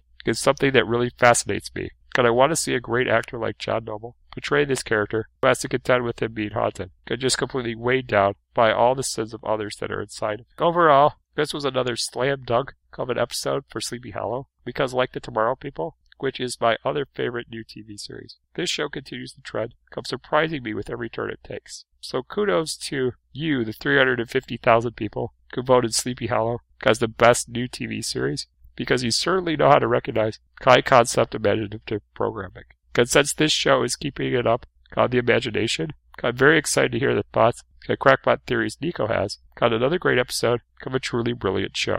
As the weeks go by, we're seeing the world of Sleepy Hollow expand with the mythology, overarching mysteries, and new characters. The core is, and hopefully always will be, Abby and Ichabod. But the introduction of Abby's sister and Captain Irving's faltering skepticism are opening up some intriguing avenues for the story. This week's very strong episode had a lot of things. Baseball, Fringe's John Noble, and some needed advancement in the Abby and Ichabod relationship, especially with what some reviewers are calling the hug heard round the world. really, what more could you have asked for in this episode? Why are they calling it the hug heard around the world? Uh, it's a baseball, you know, the shot heard around the world. Oh, I gotcha. And, and the whole idea of Ichabod and Abby hugging it out and that j- really emotional hug they had, sort of promoting and advancing their relationship. They're not shipping, are they? Uh, absolutely, people are shipping this relationship. God, jeez. Dan, you know I'm a sucker for a good flashback, and this episode had plenty of good ones. During the hour, we witnessed Mr. and Mrs. Crane's first meeting, and we were enlightened on the circumstances that made Ichabod decide to change sides and fight against the British. We also met the man whose death set Ichabod upon the path he currently travels, the freed slave he was ordered to torture and kill because he'd been accused of treason, and who was killed when Ichabod tried to help him escape. These were fantastic flashbacks that really helped us understand Ichabod in a way we had not yet fully realized. When the show gets something right, it nails it. John Noble's presence would overpower a lesser show, but not here. Noble gets to play a slow burn before turning it loose for the climax, which is always a blast to see. When the casting news was released a few weeks back, it was made known that John Noble's character would become an ally to Abby and Ichabod and would be back for multiple episodes after his initial initial introduction. Hopefully that is still the case because this was a great first appearance and I'd love to continue to see John Noble's return to my TV screen on a weekly or semi-regular basis. Overall, a good hour with guest star John Noble having fun and the circumstances of Ichabod joining the revolution being explained. This episode cut ties with the nasty linkage between Ichabod and the Headless Horseman, which most shows probably would have saved for a season finale, but Sleepy Hollow isn't that kind of show. It's moved at a quick pace right from the start, and it isn't showing any signs of slowing down. By moving this fast, Sleepy Hollow doesn't have time to get bogged down. It doesn't have time to become boring or stale. So I say, keep up the good work, because we're all super invested in this story. Well, next week seems like a huge action-packed gunfight between the, the police in Sleepy Hollow and the Headless Horseman. So that should be fun. Yeah, I think it's going to be a good good episode. I think it was a good idea for them to disconnect them from each other so they could fight each other. Yes. I, I just think for it, the action standpoint and entertainment standpoint, good call. Yeah. So I agree with you. Great episode. I want more John Noble. Yep. All right, so with that, we're going to move on to a show that on Monday night that's, I think, equally as strong. Might need a little bit more work on the character development. It's getting there. God, this was a sure improvement. I think by mid-season, this show will get its crap together, but we'll see what Nico's thoughts on it are as well. So let's talk now about the Blacklist episode, number 47, Frederick Barnes.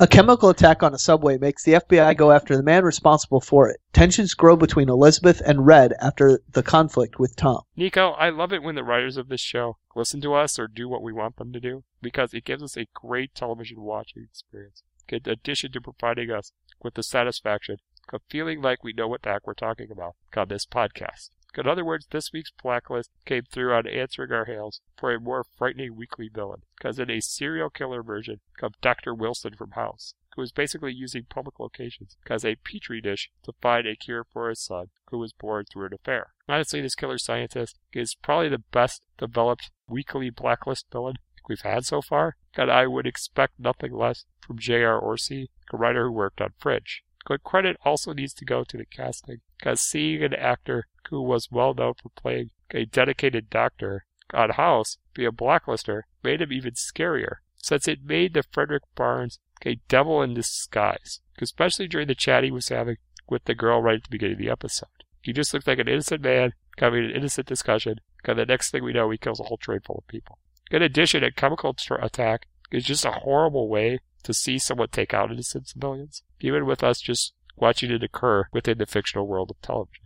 It's a way I certainly don't want to go out. Now, with all that being said, there was a point in the episode where I wanted to complain that we weren't getting enough of the Frederick Barnes character, because I was worried another great actor would be completely wasted. But they more than made up for it at the end, even though the story put them in a position where they had to kill him off for development of Elizabeth's character. Because I still strongly believe this show needs a reoccurring villain. Don't get me wrong, what we got here was an improvement, but I think the next stage is for us to get a blacklister that even scares Reddington, that lives on to fight another day. Although in terms of developing Red's character, Frederick Barnes did his job of making us ask the question, what makes Red different than the blacklisters? Especially the ones like Barnes, who want to do good, but go about it the wrong way. But as it stands right now, I don't even think Reddington knows what makes him different. As at first it seemed like he understood that giving Elizabeth the opportunity to walk away made him different than Barnes, as he wasn't trying to force a cure on her. But then he burned the house down, where he raised his family, believing that he and the blacklisters are the same. I guess that means for the time being, Reddington has given up on Elizabeth, helping him find redemption. But I certainly haven't given up on this show, because I find the continued exploration into what makes Reddington different than the blacklisters absolutely fascinating, in a way that will keep me watching if it continues to go down the trail of getting better. So with that, Nico, what was your thoughts on this episode of The Blacklist? do you think they fixed some of the complaints we had about the weekly villain last week? Dan, I don't know that they really fixed any of our complaints, but rather just did a great job in this week's villain being a better Right. villain of the week than we've seen before. I'm not sure that fixes anything going forward unless they continue this with additional characters in the future. Right. That being said, this week's villain Barnes was played by Robert Sean Leonard of House and is definitely the most effective of the blacklist villains of the week. More than just any other villain, Leonard filled Barnes with an inherent disappointment in his actions. Almost every other one so far has blamed their actions on being a necessary evil, a sort of unfortunate means to an end. But with Barnes, for the first time, this actually feels accurate. Yeah.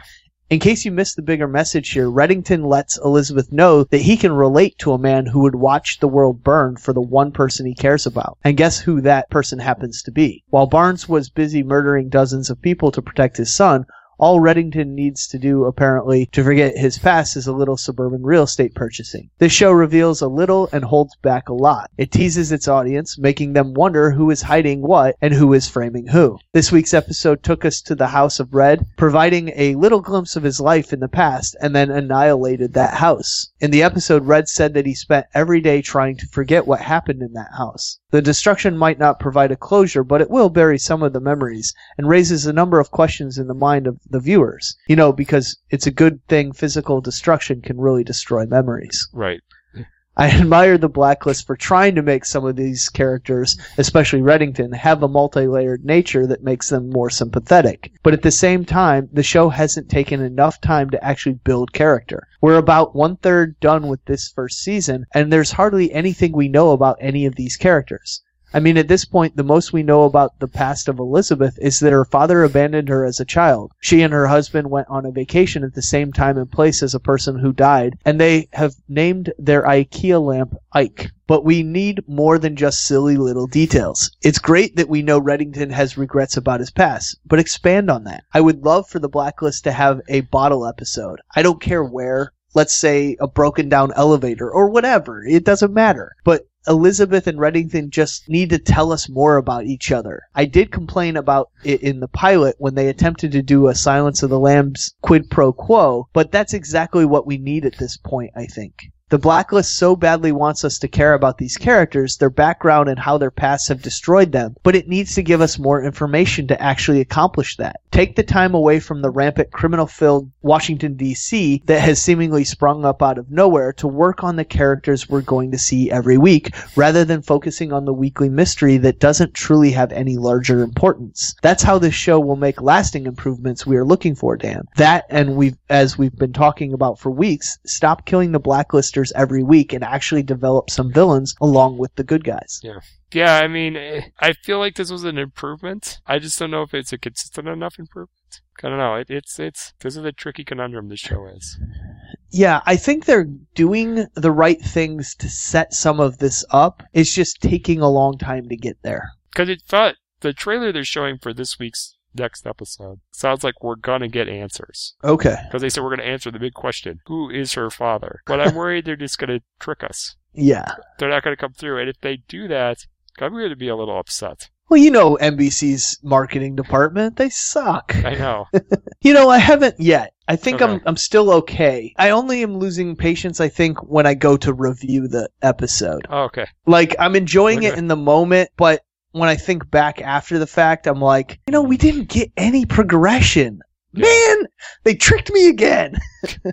Darn it, these guys exactly. got me again. But I am enjoying the show, so in that sense they're doing something right. Uh, yeah. Well, hopefully it'll work out. Yeah.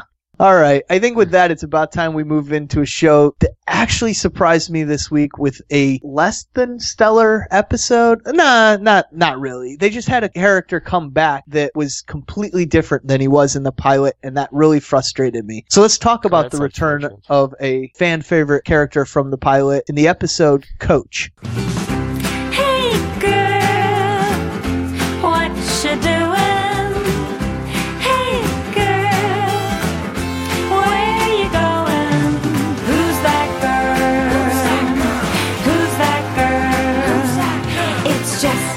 Coach returns to the loft. Apparently not the same guy anymore. Got Jess and Cece meet a handsome stranger on their night out. This week's New Girl saw the long awaited return of Coach, played by Damon Wayans Jr. Of course, this reunion couldn't have come at a worse time for Nick and Schmidt, who were still apparently mad at each other after Schmidt decided to move across the hall. But that didn't stop Coach from attempting to steal every scene he was in. Unfortunately, this new version of Coach was not nearly as fun or funny as the Coach from the pilot. However, I do think they resolved that issue within this episode to my satisfaction. One amusing thing about Coach was his nickname for Winston, Shrimp Forks, due to Winston's tiny hands. But the real highlight of this episode was during the guy's visit to the Velvet Rabbit Strip Club, as Coach indulged in booze and lap dances while Nick and Schmidt tried to come up with a plan to ditch Strip Club and go home. The best was Nick's shot contest idea a la Raiders of the Lost Ark, which Schmidt insisted was a pro Nazi film. Ironically, or perhaps just drunkenly, they were mostly referring to Indiana Jones and the Temple of Doom, which has no Nazis in it. I will say this episode finished strong as Coach admitted that his girlfriend broke up with him and not the other way around. The boys' drunken sack tapping at the police station and their subsequent escape were hilarious, as was the visuals of them all wearing Velvet Rabbit swag their entire time there. Not quite as strong or funny episode as I come to expect from this series, but still not a terrible one. Hopefully, this, they'll fix this issue with Coach as he has been picked up for the rest of the season to guest star. All right, with that, we're going to move on to South Park with the better episode than last week, at least not as risque and vulgar, with the episode Ginger Cow. Come on down South Park and meet some friends of mine. Cartman's latest prank has brought about the unnecessary spiritual conditions for world peace. Religious leaders descend upon South Park to witness a biblical prophecy that has been fulfilled. Cartman and Kyle are the only two at odds because their world embarks upon a thousand years of peace and harmony. On the surface, Ginger Cow had a few good jokes fueling the fire, although they were pretty one note.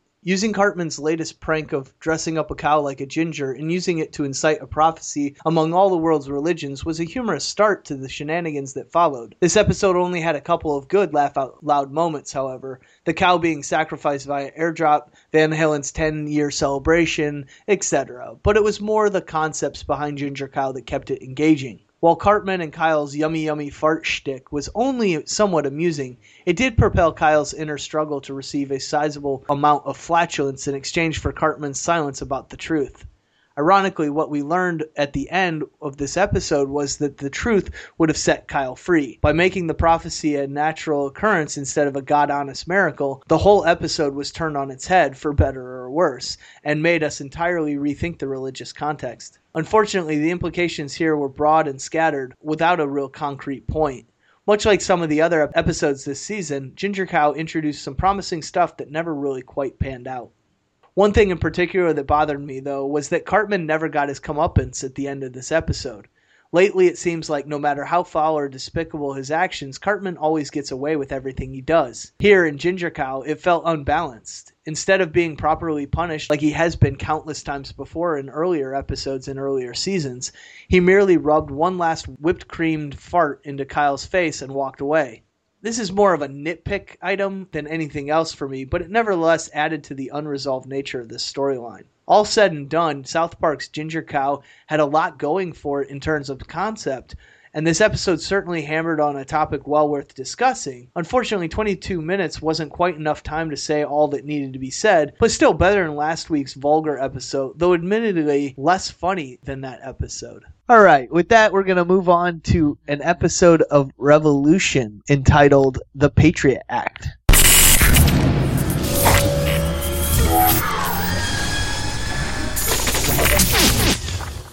Rachel uncovers some unsettling truths and shares a moment with Charlie. In other events, Neville and Jason continue their father son struggles. Aside from the Neville storyline, which continues to go nowhere fast, I thought this was another rock solid episode of Revolution, because it came right out of the gate, resolving my issues with the quarreling going on between Rachel and Charlie by it being explained that Rachel had already intended on preventing Monroe from being executed, had kept him alive because that's what Charlie wanted. From here, we were introduced to a new big bad for who once didn't waste a great actor like Zeljko Ivanek, as he played a chief science advisor to the Patriots. TV.com Gus described as a bad grandpa for coming across as this soft-spoken, insignificant man who is concealing an obsession with receiving recognition, can being quite the creeper, especially when it comes to Rachel Matheson. In other words, I guess this character of Dr. Horn could be connected to Batman villains, in the vein of the Riddler, Mad Hatter, or Scarecrow, whose attention whoring had just played creeping on women drove them into villainy. Speaking of the superhero genre, I think the most captivating part of this episode was when Aaron used the nanites to burn the soldiers attacking his wife alive. In my opinion, I felt it was the it was very smart and significant to have Monroe watch it happen, because now both Aaron and Monroe are now viewed as monsters, making me foresee some great scenes ahead where these characters connect and possibly help each other with this issue. By the way, Monroe had me cracking up throughout the whole episode with his drugged out one liners, and they played a huge part in me just continuing to love this character. Last season, there were points where I absolutely hated Monroe as the paranoid villain, but now I can't wait for the scenes where he's on screen, because he just brings so much to the experience of watching this show. As for thoughts about other characters, I was glad to see they explained Rachel's father being allied to the Patriots as something more than him just being a giant douchebag, with the flashback showing he sided with them to provide his town with much needed medicine. However, I wonder if he's going to get the chance to explain himself to Rachel and Miles, or if they're going to end up having him kill him as collateral damage to their plan of attacking the Patriots. I personally want to see Gene die heroically, doing the right thing in the end, or end up having him survive to seek redemption, because Stephen Collins is a great actor, who I believe has also added a lot to Revolution here in this second season. Although as dark as this show has gotten, which is something I enjoy, I'm the good doctor going out as collateral damage. Nico, share with us your thoughts on this episode of Revolution, where the good stuff kept coming our way, get this turnaround of a second season. Wait, what? You mean Monroe isn't dead? What? You mean Dr. Gene isn't really a bad guy? Uh, Okay, none of that was very surprising, of course, because we didn't expect either of the huge developments that took place in last week's Dead Man Walking to actually really be true. We even discussed that last week in our discussion. Obviously, Monroe wasn't dead. No one in their right mind believed that, that to be the case, and many of us, Dan and I included, even guessed what really did happen. Rachel injected him with enough drugs to fool everyone and slow his heart down so low as to appear dead, and then all Rachel had to do was dig him up and he was right as rain again. A few minutes of bed rest and Monroe was awake and professing his love to Miles, which we all know is the best barometer of Monroe's health. This of course is a great thing because it means we get more Monroe, who much like you Dan, I am loving this season and I think may be my new favorite character for season 2. As for the second revelation in this episode that Gene is not really a bad guy, I was sort of disappointed with the immediate reversal of attitude toward Dr. Gene, who was exposed as the mole who caused all the Patriot headaches in Willoughby in the first place. Think how amazing this story arc would have been if Gene turned out to be a bad guy. Imagine just for a second that Gene was actually a bad guy and that Revolution had run with that. It would have rocketed the series into pretty interesting territory because Gene would have filled the hole in season 2 where a villain should be, although it appears that Dr. Horn will fill that role instead. Instead, this episode spent many minutes flashing back in order to compassionately explain why Gene sided with the Patriots and convinced us not to hate him. These flashbacks were effective in explaining Gene's actions, but they were also the easy way out. Of course, this will allow Gene to either die heroically, as Dan, you said, you hope happens in saving Rachel and Charlie, or he will have the opportunity for a redemption story in some manner. Either way will probably make for great TV, but how amazing would it have been to see something we don't see very often? Sure, the Patriots are, as we've all agreed, a fantastic addition and a great evil collection that combines all the worst traits of Republicans, Democrats, Nazis, and the people who don't like cats or dogs or fish or whatever. But the individuals who represent the Patriots are all drones taking orders from some mystery person we should really be upset with. Is anyone here really scared of Ed Truman? No. Or Secretary Allenford? No.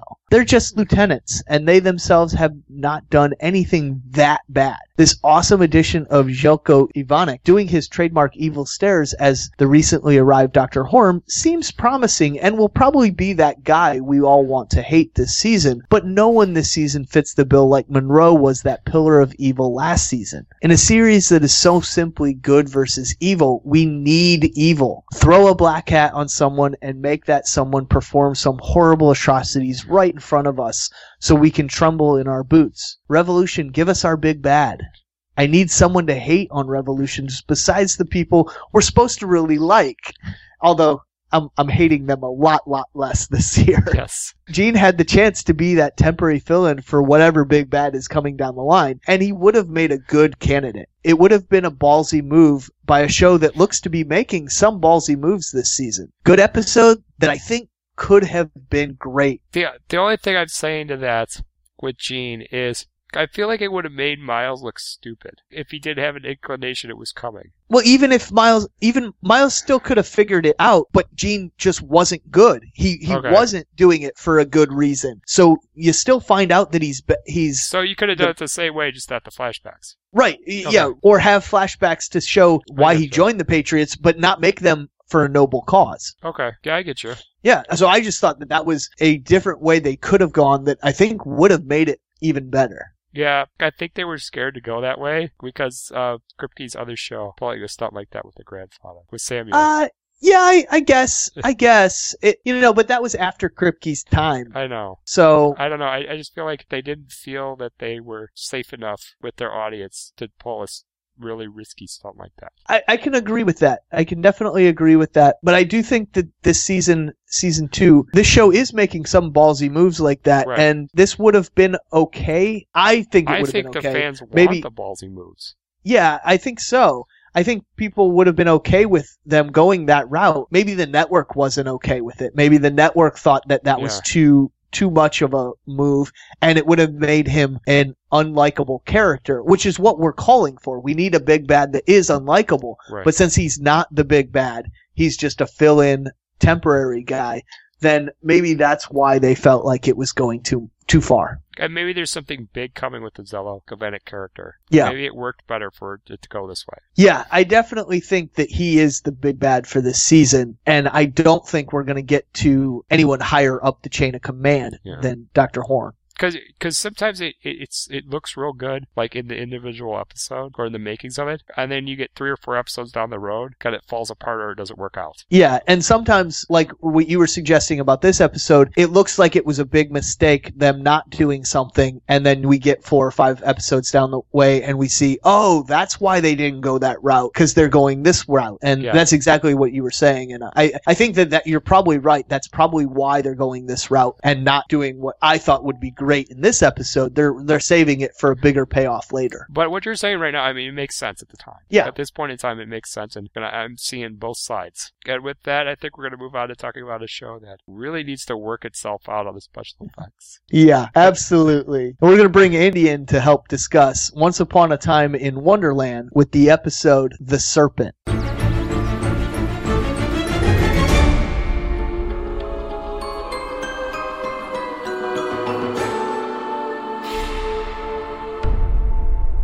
When the knave's life is in danger, Alice has to make the tough decision on whether to use one of her three precious wishes and what that would mean for her and Cyrus. Her new friendship with Lizard reveals some of the knave's backstory, and Cyrus plots to escape. Meanwhile, Jafar's plan to kill the knave puts the Red Queen in a difficult position as she grapples with her feelings for him and her desire to get what she wants. In flashbacks, we explore Jafar's origins and find out what he truly wants from Cyrus. Before we start discussing about this episode, who the heck names themselves Lizard? I'm I'm just saying. All right. So first off, let's talk about Jafar's extended origin with his female mentor. First off, I think it was great that they actually gave him a female mentor instead of a male one because it feels like in so in so many TV shows or movies that we always see the villain, the male villain, always go to a male mentor, mentor, or even um, a female villain goes to a male figure or whatever. But I feel this time it was such a good swap, basically, and I I I, I feel this actress was familiar in a way. Have you seen her before? I can. I can't really place her at the moment, but I definitely know I have seen her before. Okay. And but I, I liked her though. I think she and Jafar had an interesting relationship and it was a twist that he was the son of the Sultan. I I'm wondering if it's the same one from I don't know, maybe the Aladdin movie, maybe he is Jasmine's long time you know, long time brother or something. That could be interesting if it's the same Sultan maybe it's a, there's a new one now. But what did you think? I think that he may have actually been the brother of that sultan it, from the from the Disney movie. So he's actually the bastard son or, or bastard brother of the sultan that he ultimately controls in the movie, and that would make him actually going after his niece, which makes it a little strange, but at least a little bit better than him uh, having feelings for his sister. But uh, that's going off in a tangent we don't need to explore. I liked Word. I, I liked Jafar's origin here, and I thought it was interesting, as you said, to give him a female mentor that essentially seduced him into the dark arts and seduced him into becoming a villain. He wanted the power to go after the Sultan and get his revenge, but he was still a kind-hearted boy and became a kind-hearted man until that moment we saw in this episode where he had to choose between the power she was offering him and the life of his friend. And he chose that power and that was his moment his turn to the dark side his sith moment if you will from the star wars mythology he decided power and revenge were more important than friendship and doing the right thing. And he struggled with it, but ultimately he gave into it. And I liked that idea that he wasn't always an evil kid that became an evil man. No, he was a good kid that turned dark and just continued to get darker and darker in his quest for more and more power. Yeah, and for somebody like me who is a big fan of um, the Aladdin movies and this villain, we never had this layer in those movies, and I think it's great that these writers are now expanding on this. One of these, one of the, the most iconic villain, iconic villains in Disney mythology. So I think that was great, and we now also get a little origin to how he got his wand, I mean, his stick. I really liked that. I love that his his staff was the essence, the magical essence of his mentor that he betrayed. I think. Do you think she might be able to break out at some point? Like, like, I, I wouldn't rule it out. I wouldn't rule it out either. I think that it would take a huge magical influx or something to help her escape. She needs external help. She could not do it herself, I don't believe. I think she would need the help of another to help her escape that. And I wonder if she would ultimately turn to be a good person after being betrayed by Jafar and seeing the error of her ways, or if she would just be evil again and make another foe for all of the uh, heroes in this story. It's, it's an interesting idea. We do see that she that the one the stick the stick did blink, Uh huh. and I'm wondering, is that a sign? It is a sign that I think her consciousness is still alive in the staff and that she is trapped and forced to do Jafar's bidding. Yeah. But let's move over to Alice's arc in this one. She had to use a wish and she had to confront Jafar. If this episode was not convincing, if this episode didn't convince you guys that Alice is a BA character that can lead her own show, then I don't know what you guys are smoking, what else you are demanding. Because this episode, I never had a, I never, I never doubted her since the pilot, but this one should really convince people. I think. Yeah, I think so. I'm a little concerned with the development that they used a wish this early. I was thinking we'd get all the way to at least the mid-season finale, maybe all the way to the finale before she used a wish. They have to last throughout uh, multiple seasons if she's going to, if they're going to continue that way without Jafar somehow getting the genie. And so I'm I'm just a little concerned that they used it so early, but maybe because they used one early, it'll continue her fight to not use them going forward. It could be a sign also for the fact that we haven't heard a nine episode b- back order. It's doesn't look. It, it, we haven't really heard much about the show. How you know what the people of ABC think about the show so far. So maybe this could be a sign that the, the wish things are a season one arc only, and that they, because I think they're aiming to do this this story as its own thing, and then if they do get a season two, there will be something else that will Yeah. expand on that. Yeah, Andy, you, you're probably right. You're you're probably right. I'm probably thinking that this is going to be a multiple season arc, and you're probably right that it is going to be self-contained in this first season.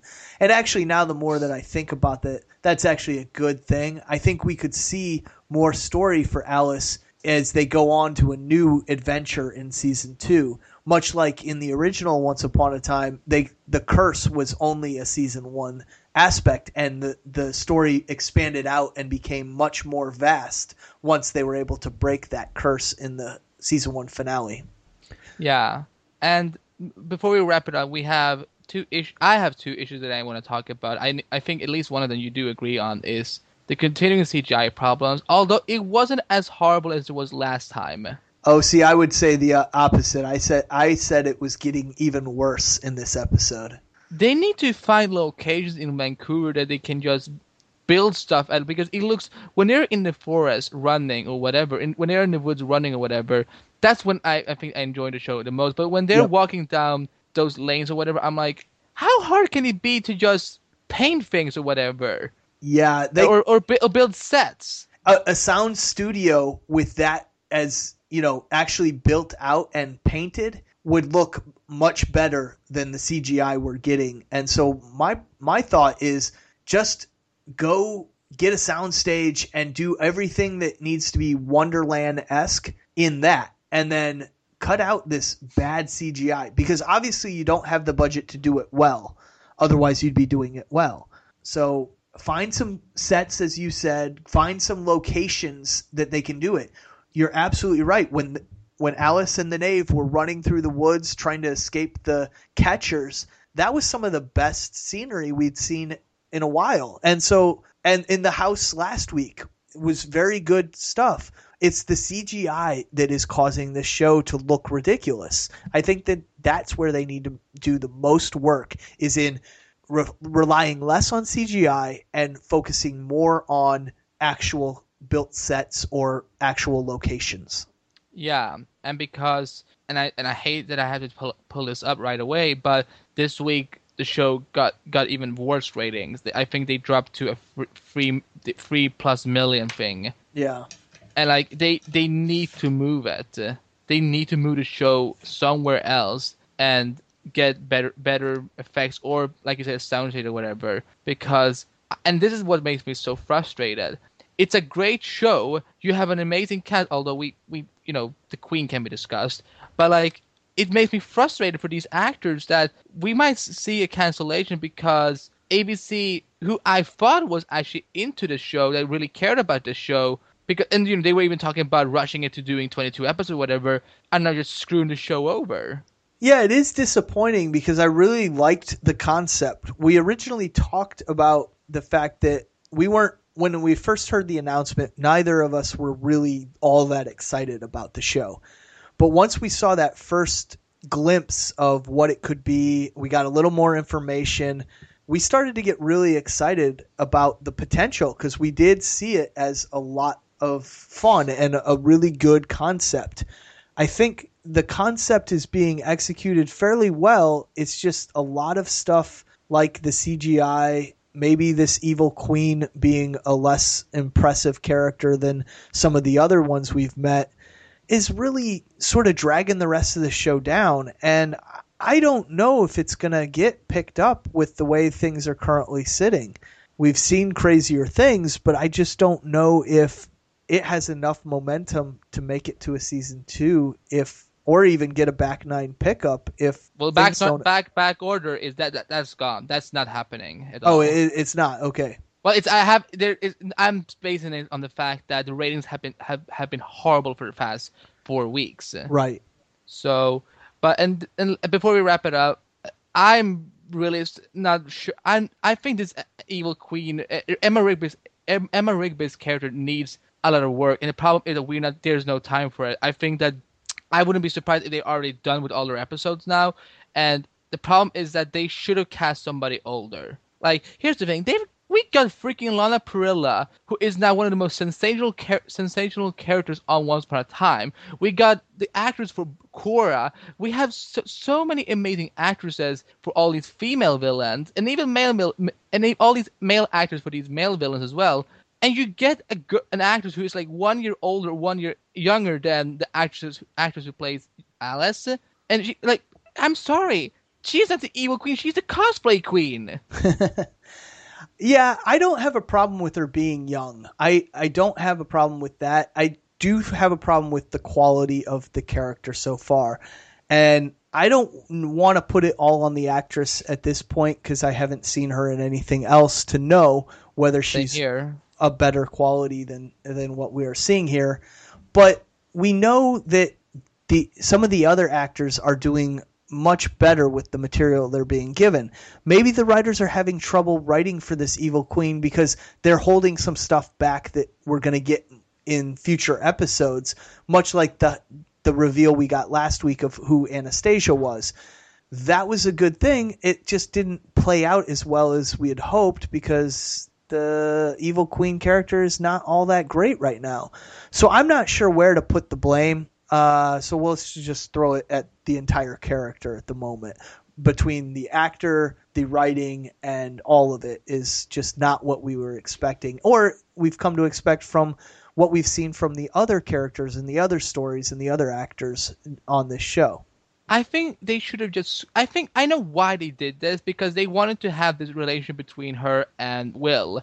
But I think they should have scrapped that idea and got somebody who's who can actually fill the role of being intimidating because it feels like that she's just jealous or she's just there's no reason for her to fear Alice. Alice is no threat to her at all. There's no reason why she should go after her or whatever. Right. They failed to really explain that aspect of the story. Yeah, and but you know what? I'm really enjoying the show so far. And you know what? If the show gets canceled, at least we will get to enjoy a, you know a solid season anyway. It's just that you know, I, I, and I I'm I'm sorry guys if we keep bringing up the CGI problems all the time. It, actually, it doesn't really take me out of the story all the time, but it's just like I can notice that. Well, look at that fake tree. Look at the tree that Nico could have probably been drawn better, drawn better. that you brought up last time. Right. But yeah, but overall, I'm you know, I'm trying. I'm gonna be optimistic and hope for the best, and hopefully it will turn out to be the- to turn out to be something good later on. But ABC needs to they they need to work. They need to fix this.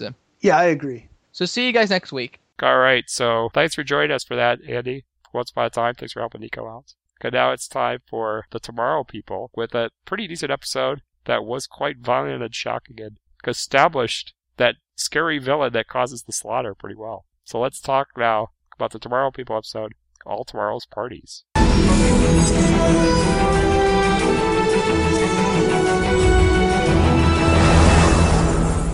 Jedikiah's mysterious boss insists on meeting Stephen when he breaks Ultra Protocol. Meanwhile, the Tomorrow people plan to go topside to a party like normal folks, but John and Cara thinks it's too dangerous, and Stephen makes plans to attend homecoming with Astrid. The Tomorrow People is a show that keeps me watching because it keeps me guessing on a regular basis. Because just when you think something is going to go one way, the writers end up turning it on its head. On that note, this week's episode was no stranger to surprise, as it made us guys out there fall in love with Cara through her winning against John in the fight, and then rocking out that dark blue dress. But then our feelings for her were shattered to pieces when she cured one of her own Tomorrow people, get revenge for selling her out, making the beautiful superpowered girl almost no better than Jedikiah. I figured we were going to see a dark side to one of the Tomorrow people that could lead them into becoming a villain who believes humanity can't be redeemed, but I thought that was going to come from John for being an imperfect version of his race that has the ability to kill, not Cara, who I thought was a pure example of one of the Tomorrow people. Come on, writers. The cute girl is the character that's going to go to the dark side? Just say it isn't so. Say it isn't so. The only problem is the evidence is stacked pretty hard against Cara. Not just through her curing the traitor, but John's reaction to Cara finding out he could kill, revealing this guilt that says he doesn't want to hurt anybody, and is basically tired of fighting. Also, with Astrid becoming a love interest for Stephen, with him revealing her secret, I could easily see Cara slip into becoming a victimized femme fatale who may get Stephen sort of off the path of becoming the chosen one for a little while in leading his people to the promised land. Again, this is where I view the show going as of now, and after watching the next episode, I'm almost positive something's going to happen to put my predictions in a completely different place. Because as you probably noticed, some of my theories are completely different than some of the stuff I brought up regarding John last week. That's why I'm quick to reserve my complaints on Jedikiah's boss, on Ultra having abilities, because I think humans should run the show at Ultra. Since it seems to better fit Jedikiah's evil motivation to make people with abilities get the super soldiers. In addition, I believe a villain who seeks power is more interesting than one who already has it. But then again, as I've said before, nothing ever goes the direction I think it will with this show.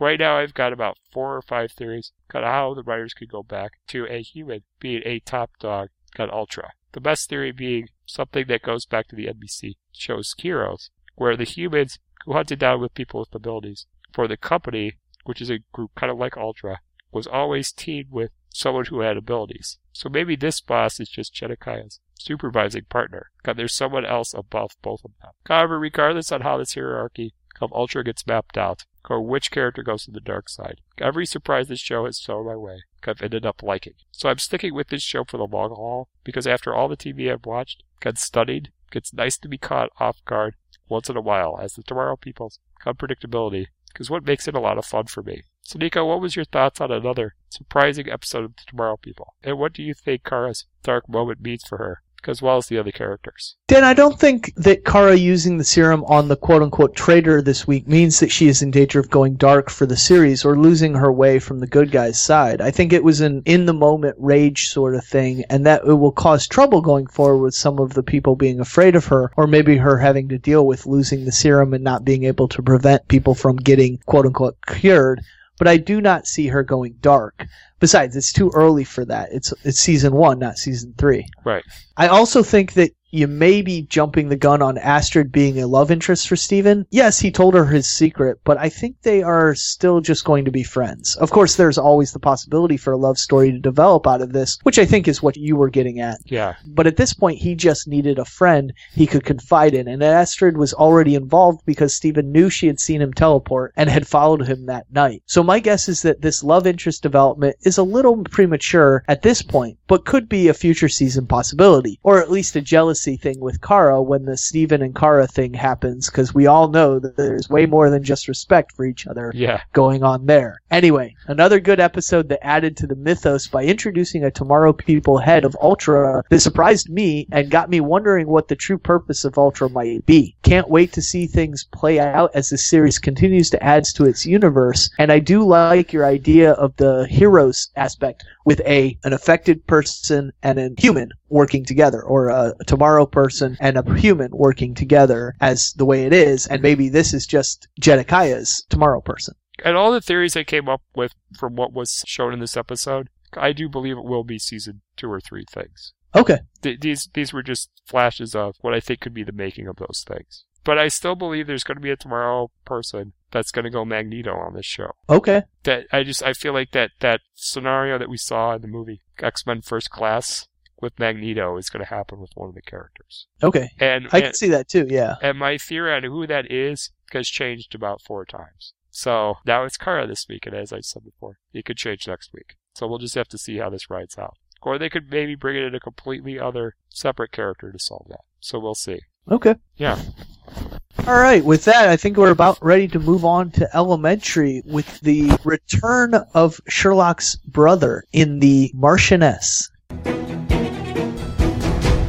Mycroft shows up in New York to ask Holmes and Watson to solve a case concerning his former fiancée. Mycroft and Joan's relationship is a source of connection with Sherlock. In the past, we've discussed the nature of elementary Sherlock and how his empathy helps to set him apart from other incarnations of the character, which tend to have a very limited sense of respect for other people, let alone a personal connection or a sense of intimacy.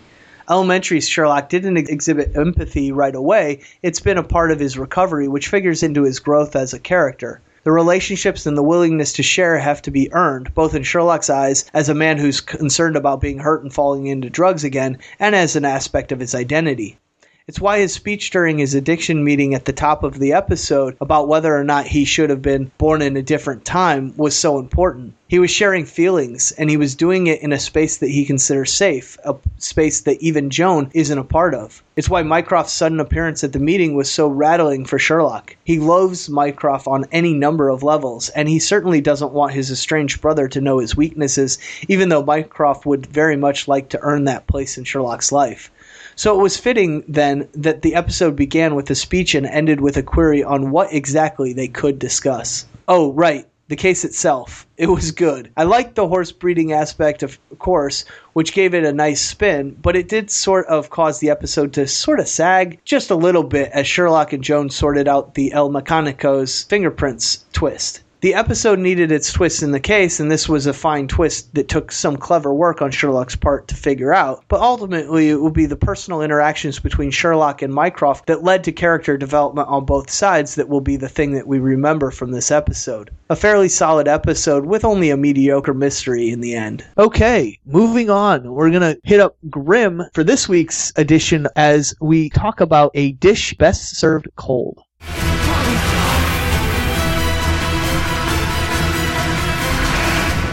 Nick and Hank investigate an age-old feud that has erupted in Seattle. A feud that Nick and Monroe are well acquainted with. Meanwhile, the death of a royal family member has repercussions across the world. And Monroe and Rosalie discuss the next step in their relationship. Apparently, Eric Renard is dead for real.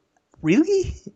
That was just so anticlimactic. I guess we're sort of all about anticlimactic deaths on TV th- this season. So no Adalind, no badassness, no monster babies, and you guys, I was crossing all my fingers for monster babies when that first blue blot blew up in the tree, you know, alien style. But alas, I was denied that as well in favor of a semi supernatural food poisoning homicide. The revenge in question this week turned out to be Monroe's. Monroe got an A story of his very own this week. The ancient feud between the Blutbad and the Bauerschwein, first seen in this in the season one's The Three Bad Wolves, returned to the forefront when a bunch of foodie Blutbads, including our very own Monroe, went for a bite at the schmancy new Raven and Rose restaurant. Most of them ended up with the worst and last bloat of their lives, except for Monroe, who managed to avoid being poisoned due to his vegan diet. Rosalie, who Monroe invited to move in with him, kept Monroe from falling off the carnivore wagon. But Monroe only narrowly avoided a return to that fine old Blutbad tradition of killing all the Bauerschwein when he discovered that the Bauerschwein chef at Raven and Rose was targeting Blutbad customers for the sins of their race. Monroe's reformed Blutbad status hasn't really been much of an issue lately, so it was nice to see all the hard work he's been doing. It was also nice to see Grimm itself present Monroe and Nick as pioneers of sorts, promoting a new way of doing things in the Wesen world. The respective stances are in direct contrast with the Royals, who are very much symbols as well as active custodians of the old way. Sean Renard promised us viewers that with Eric gone, the remaining Royals will duke it out to decide on a new leader. The idea of there being very little, if any, loyalty among the Royals and their people has been a running theme. Just look at everything Adalind has gotten tangled up with in, during her time overseas. Their general attitude has always come off as every man for himself, and so far no one has theorized that maybe, just maybe, everyone would be stronger, not to mention happier, if they were all part of a unified front. The Blutbad Bauerschwein conflict has certainly been neutralized a bit to the point where, sure, it's frowned upon for Blutbad to kill Bauerschwein and vice versa, but that's only really here in Portland. Except that by comparing their conflict to real life human ones, like those in the Middle East and Ireland and Rwanda and other areas of the world that are perpetually plagued with awful violence and unrest, Grimm made a conscious effort to continue on the path it started traveling down last season, where this weird little show about folk tales takes on real and serious topics in the world outside of TV. I mean, guys, most of the conflicts Nick's mentioned actually happen and continue to happen for specific reasons. That doesn't make them any easier to stop, but to simply write off entire populations as hopeless is kind of messed up. And that was sort of the point Grimm was making here. Monroe and Nick represent a distinct cultural shift when it comes to Wesen, Wesen, and Wesen Grimm relations. Monroe has been working to cast off the Blutbad image of a brutal, bullying killer for years, and while he came close to taking out the Bauerschwein this week, he ultimately stuck to his principles. When explaining the situation to Juliet, Nick came right out and said that his ancestors would have just killed the Wesen in question and called it a day. But Nick has shown time and again, including this week, that his approach is much more humane, understanding, and nuanced. He doesn't mind doing things the hard way if he believes said things are worth doing. Even Monroe talks smack on how the Blutbad and the Bauerschwein would always be at odds, insisting that nothing Nick did would make a difference in the big picture. But Nick isn't trying to change the big picture, at least not yet. He's just trying to get the killing to stop in Portland. As his conflict with the Royals heats up, that could change, but for now, Nick is very much a small picture kind of guy. While it's still er- too early in the season to make any sweeping predictions about where Grimm's overarching plot is headed, the old ways versus new ways story seems to be a sort of story that will come and go as the season progresses. Also, while Nick has been living in the world for a few seasons now, A Dish Best Served Cold excelled at really showing us how Nick and his allies fit, or want to fit, within this Wesen world. That's all for this week. Another good episode of Grimm. Now we're going to wrap the rundown section with Andy and Woo's Glee review. Thank you, Nico and Dan, for that fine, fine introduction. My name is Willis Kim, and alongside me is Mr. Andy Babak. We are back with the New Direction section. And Andy, could you please give us the episode description for this week's episode of Glee? A Katy or a Gaga, the members of New Directions tackle their tackle their assignment of getting out of their comfort zones and determining whether they are more like Katy Perry or Lady Gaga. Kurt Kurt holds audition for his new band and must decide if he will let in the overly bold performer Star- Starchild.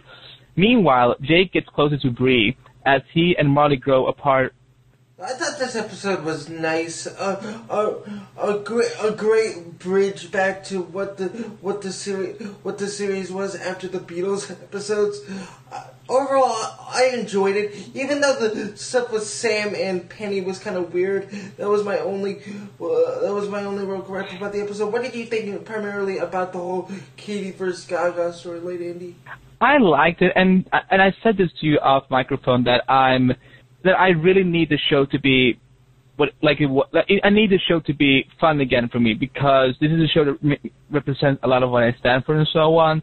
And despite the tragic death, I, I still need the show to be what it was. Uh, Yes. and um, it's I I like that. I think it was really fun. I, there's some I have some nitpicks about it, like a certain awfully acted Bree, first of all. And now I'm on your bandwagon in terms of Bree. I do not like this actress. I do not like her character. Like she's like the opposite of what Kitty was in the fourth season. Whereas Kitty had some redeeming qualities, and that you know that that is totally due to Becca Tobin. I really just do not like this actress or this character. What did you think about the?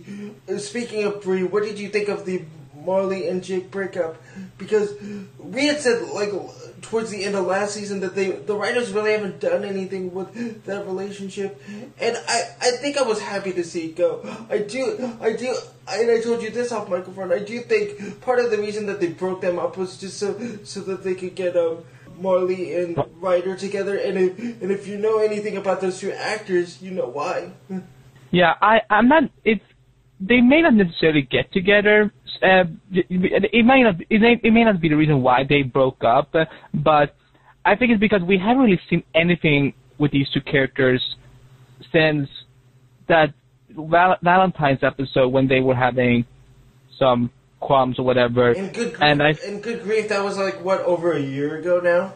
It feels it feels like it was a year ago, but it was like back in February or something. It's, it's almost a year ago, and I'm not saying Ryder and Marley are going to get together for sure, but it would make the most sense that they would do that. Um, I, I I like the way that Jake and Marley broke up because neither of them were really wrong. Neither of them were like out of, uh, you know, out of bounds in what they were saying. Like Marley's not, doesn't Uh, isn't really comfortable with herself to actually go to that pl- intimate place with someone. And I can understand Jake's frustration just because when you're a 17 year old guy and you want you want to like be intimate with your girlfriend because you love her that much, and and yeah, because it feels good, you want to get there, but you don't also don't want to pressure. her. But I do not like the fact that you know he just chose Bree just for the sake of choosing Bree because she's kind Yeah, of and the problem with I have with Bree mostly is because they're reused. Okay, Glee. I will admit that Glee has reused a lot of old material from before. a lot but, of old material.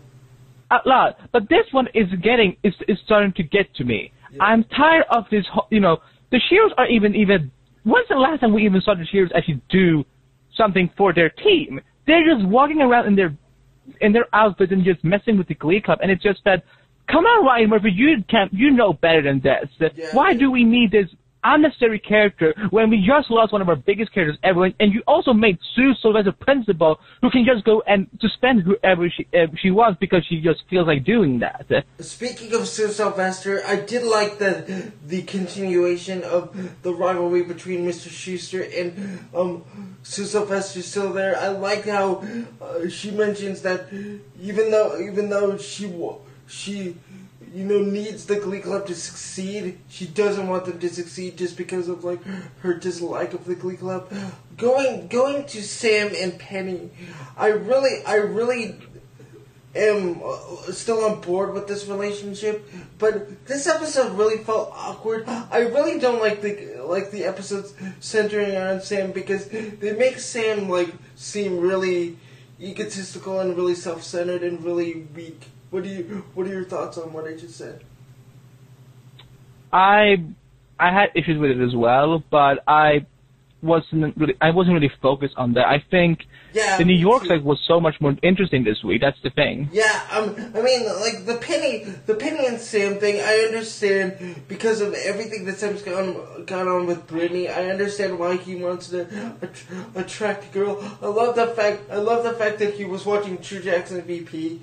That that just made me laugh. That just made me laugh that Sam would like that show. But going to New York, like you were saying, I, you know, I like that, and it's kind of, and it's kind of like doing kind of like a Smash thing, the NBC show Smash, which I know you and I didn't watch, but I like how like everybody's going towards their dreams and they're going towards them as a group. I, I didn't, I didn't think I would like the Adam Adam Lambert character, but he warmed up to me. I, I like this storyline. It was very short and simple and to the point. And you know what? For an episode back that we, after a long hiatus, after Finn's death, you needed an episode like this to, like, again, really center the audience. Yeah, I, I like Starchild. I it was I wasn't sure if they were still going to keep the character after the tragic event, but I feel I feel like I feel this is a great fun character. I just hope that we won't get a triangle drama between him, Kurt, and Blaine, and I I know he didn't even say, I know he didn't say he was gay or whatever. At least from what I remember, but I assumedly he I think he may be gay, and Well, I hope that it doesn't Well, lead to a life, triangle Adam- drama. Well, in real life, Adam Lambert is gay, so I probably. No, yeah, yeah, I know, and uh, and and yeah, I'm I'm not gonna get too much into it, but I I, I like this, and I I'm it's I just love seeing more of Demi Lovato's character, uh, Danny. She's just so great. Yeah, um, I think I think that's my of all of the relationships on the show, um, post Finn and Rachel. That that relationship is is the most real and the most touching for me. Um, really, nothing else to say unless you have something you want to say. What was your favorite song? Like, really, I d- and uh, I think this is my the first time the first time that I've really like said this. I really didn't have that big a favorite song in this episode. War Roar was good just because of the performance and seeing Becca Tobin and like that that like cave girl outfit wasn't wasn't unappealing to me. But really, that was really my favorite song. What was yours? Um, the the last song. Yeah, Roar. Yeah, that, that I think that was If I had, That was good. If I had one complaint about this episode, it would have to be um, unique Kitty and Jake and and Tina. Like uh, like that really had no. That really had nothing nothing to do with the episode. But other than that, I thought this episode was at least like a three point five out of five, maybe a four. What do you think? I will give it a four point four, four out of five. Okay, so we'll see you guys next week on the New Direction section. Let's take a See you back next to. Nico and Dan. Bye, guys. All right, thanks, guys. Now we're going to move on to the voicemail section this week. Your call has been forwarded for, for, for, for, for, forwarded to an automatic voice message system. Is not available. To page this person, press 5 now. Tone. Please record your message. When you have finished recording, you may hang up or press 1 for more options. In this week's section, we have a voicemail from Woo, as usual, about Once Upon a Time. Hey Dan and Andy, this is Woo. I just wanted to give my thoughts on this week's episode of Once Upon a Time. Thought it was great. Thought it hit all the things it was meant to hit. Loved the introduction of Ariel Joanna Garcia. Did a fantastic job with this character. Loved all the shoutouts to The Little Mermaid. Loved everything within this episode. The one thing I didn't get though is where is this in the timeline with Regina and Snow? Loved to see Emma, I mean Regina and Gold on the same page. Loved the reveal of what what Belle really is on the island. Loved people revealing their secrets. Loved Mark Isham's music during that scene where the the group finds Neal. Really, really great episode. Really nothing more to say about it. Five out of five. Talk to you guys later. See you next week. Bye. Thanks again, Woo, for your great comments this week. We look forward to hearing from you and maybe some of our other listeners next week so we will have even more comments to play in the voicemail section. Just a reminder, if you'd like to leave us a voicemail, you can call us at 773-809-3363 and give us your thoughts or feedback. Hope to hear from some more of you soon. All right. Well, now that the voicemails are wrapped up and we've pretty much solved everything, I think it's time to end our under the sea party. Could head back up to the surface. Come with our closing for the week. So, Nico, take it away. What's happened on next week's episode? Yeah, on next week's episode, we continue to cover more of the fall 2013 TV season with in depth discussions, as usual, on Once Upon a Time, Castle, Supernatural, Person of Interest, and a two parter of Legend of Korra, and our sitcom section, including How I Met Your Mother, Modern Family, and The Big Bang Theory. Then we're going to dive right into the rundown section with our thoughts on Homeland, Sleepy Hollow, The Blacklist, New Girl, Revolution, Elementary, and more. But for even more reviews and information on all our favorite shows, check out the blogs available on our website at acrosstheairwaves.com. Yeah, and until our next episode of Across the Airwaves comes out, you can check out our spin off podcast. We've got It's Tangent Time, which basically takes an entertainment topic that the host, Michael and Woo, wants to talk about, and they give their two cents on it. And they cover everything on that show from superheroes to comic books to Star Wars to TV to Power Rangers to you name it, they cover it on that show. So it's basically whatever they want to talk about in the entertainment industry. Also, we've got Across the Airwaves DC Nation podcast, which basically covers all of the imaginative content DC Comics provides for its fans. We normally cover on that show the animated series Beware the Batman, but since that's on hiatus right now, Michael and I are covering comic books. including Smallville Season 11, and also everything that's going on with the big event in the DC comic books entitled Forever Evil. We just did an episode reviewing Forever Evil 2, got all the tie-ins that go to that. And next week we're going to do an episode on Forever Evil, as well as the Batman story arc that's quite popular, getting a lot of attention. Zero Year. So we'll be talking about that on the next DC Nation podcast. Also, we've got the Helicarrier podcast, which covers episodes of Marvel's Agents of S.H.I.E.L.D. in greater detail. That's why we don't cover it on this podcast. We have our own podcast dedicated to covering Marvel's Agents of S.H.I.E.L.D. And also, if you're looking for our reviews on Arrow, you could check out Longbow Hunters, the Arrow podcast. Because that's a podcast hosted by Michael and Woo that cover episodes of Arrow in greater detail. Also, if you'd like, you can contact our podcast in a variety of ways by visiting our website at www.acrosstheairwaves.com.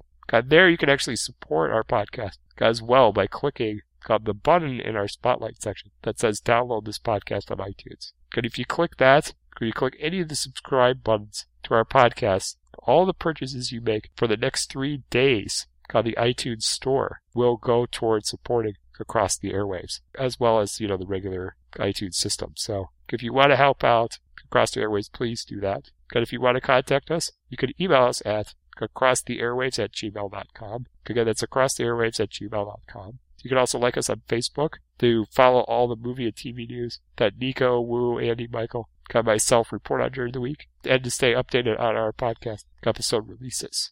For that same content, you can follow us on Twitter. Our Twitter is across airwaves. There's no the there, it's just across airwaves. Or you could just join our circle on Google Plus. Also, if you'd like, we really would like one. Um, you could leave us a voicemail. Again, Woo graciously does it every week. We'd appreciate if some other people could add their voices just to mix it up a bit. Okay, what number can you call to do that, Nico? 773-809-3363. Also, you can check out our YouTube channel, which has previews for a whole bunch of upcoming movies.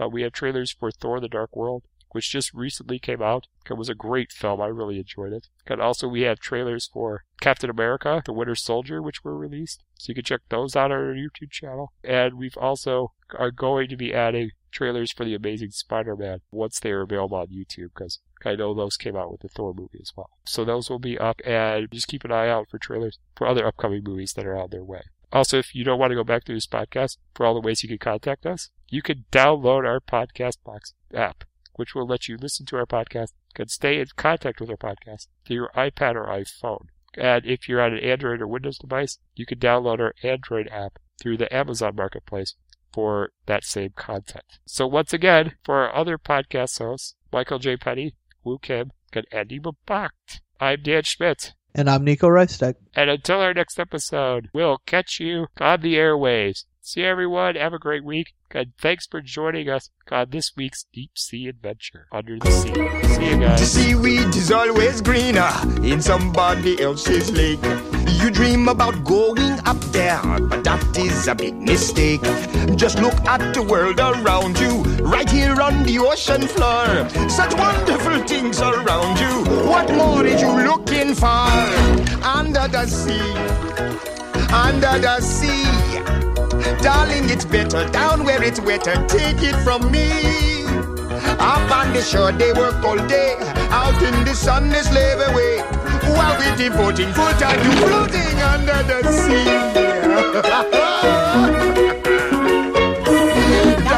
Down here, all the fish is happy as off through the waves they roll. The fish on the land ain't happy. It's hot cause they in the bowl. But fish in the bowl is lucky. They in for a worse of fate.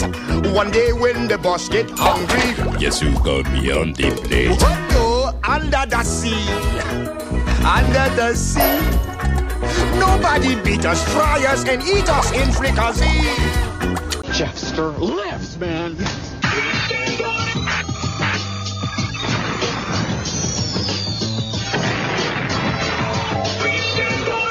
We now return to our regularly scheduled program.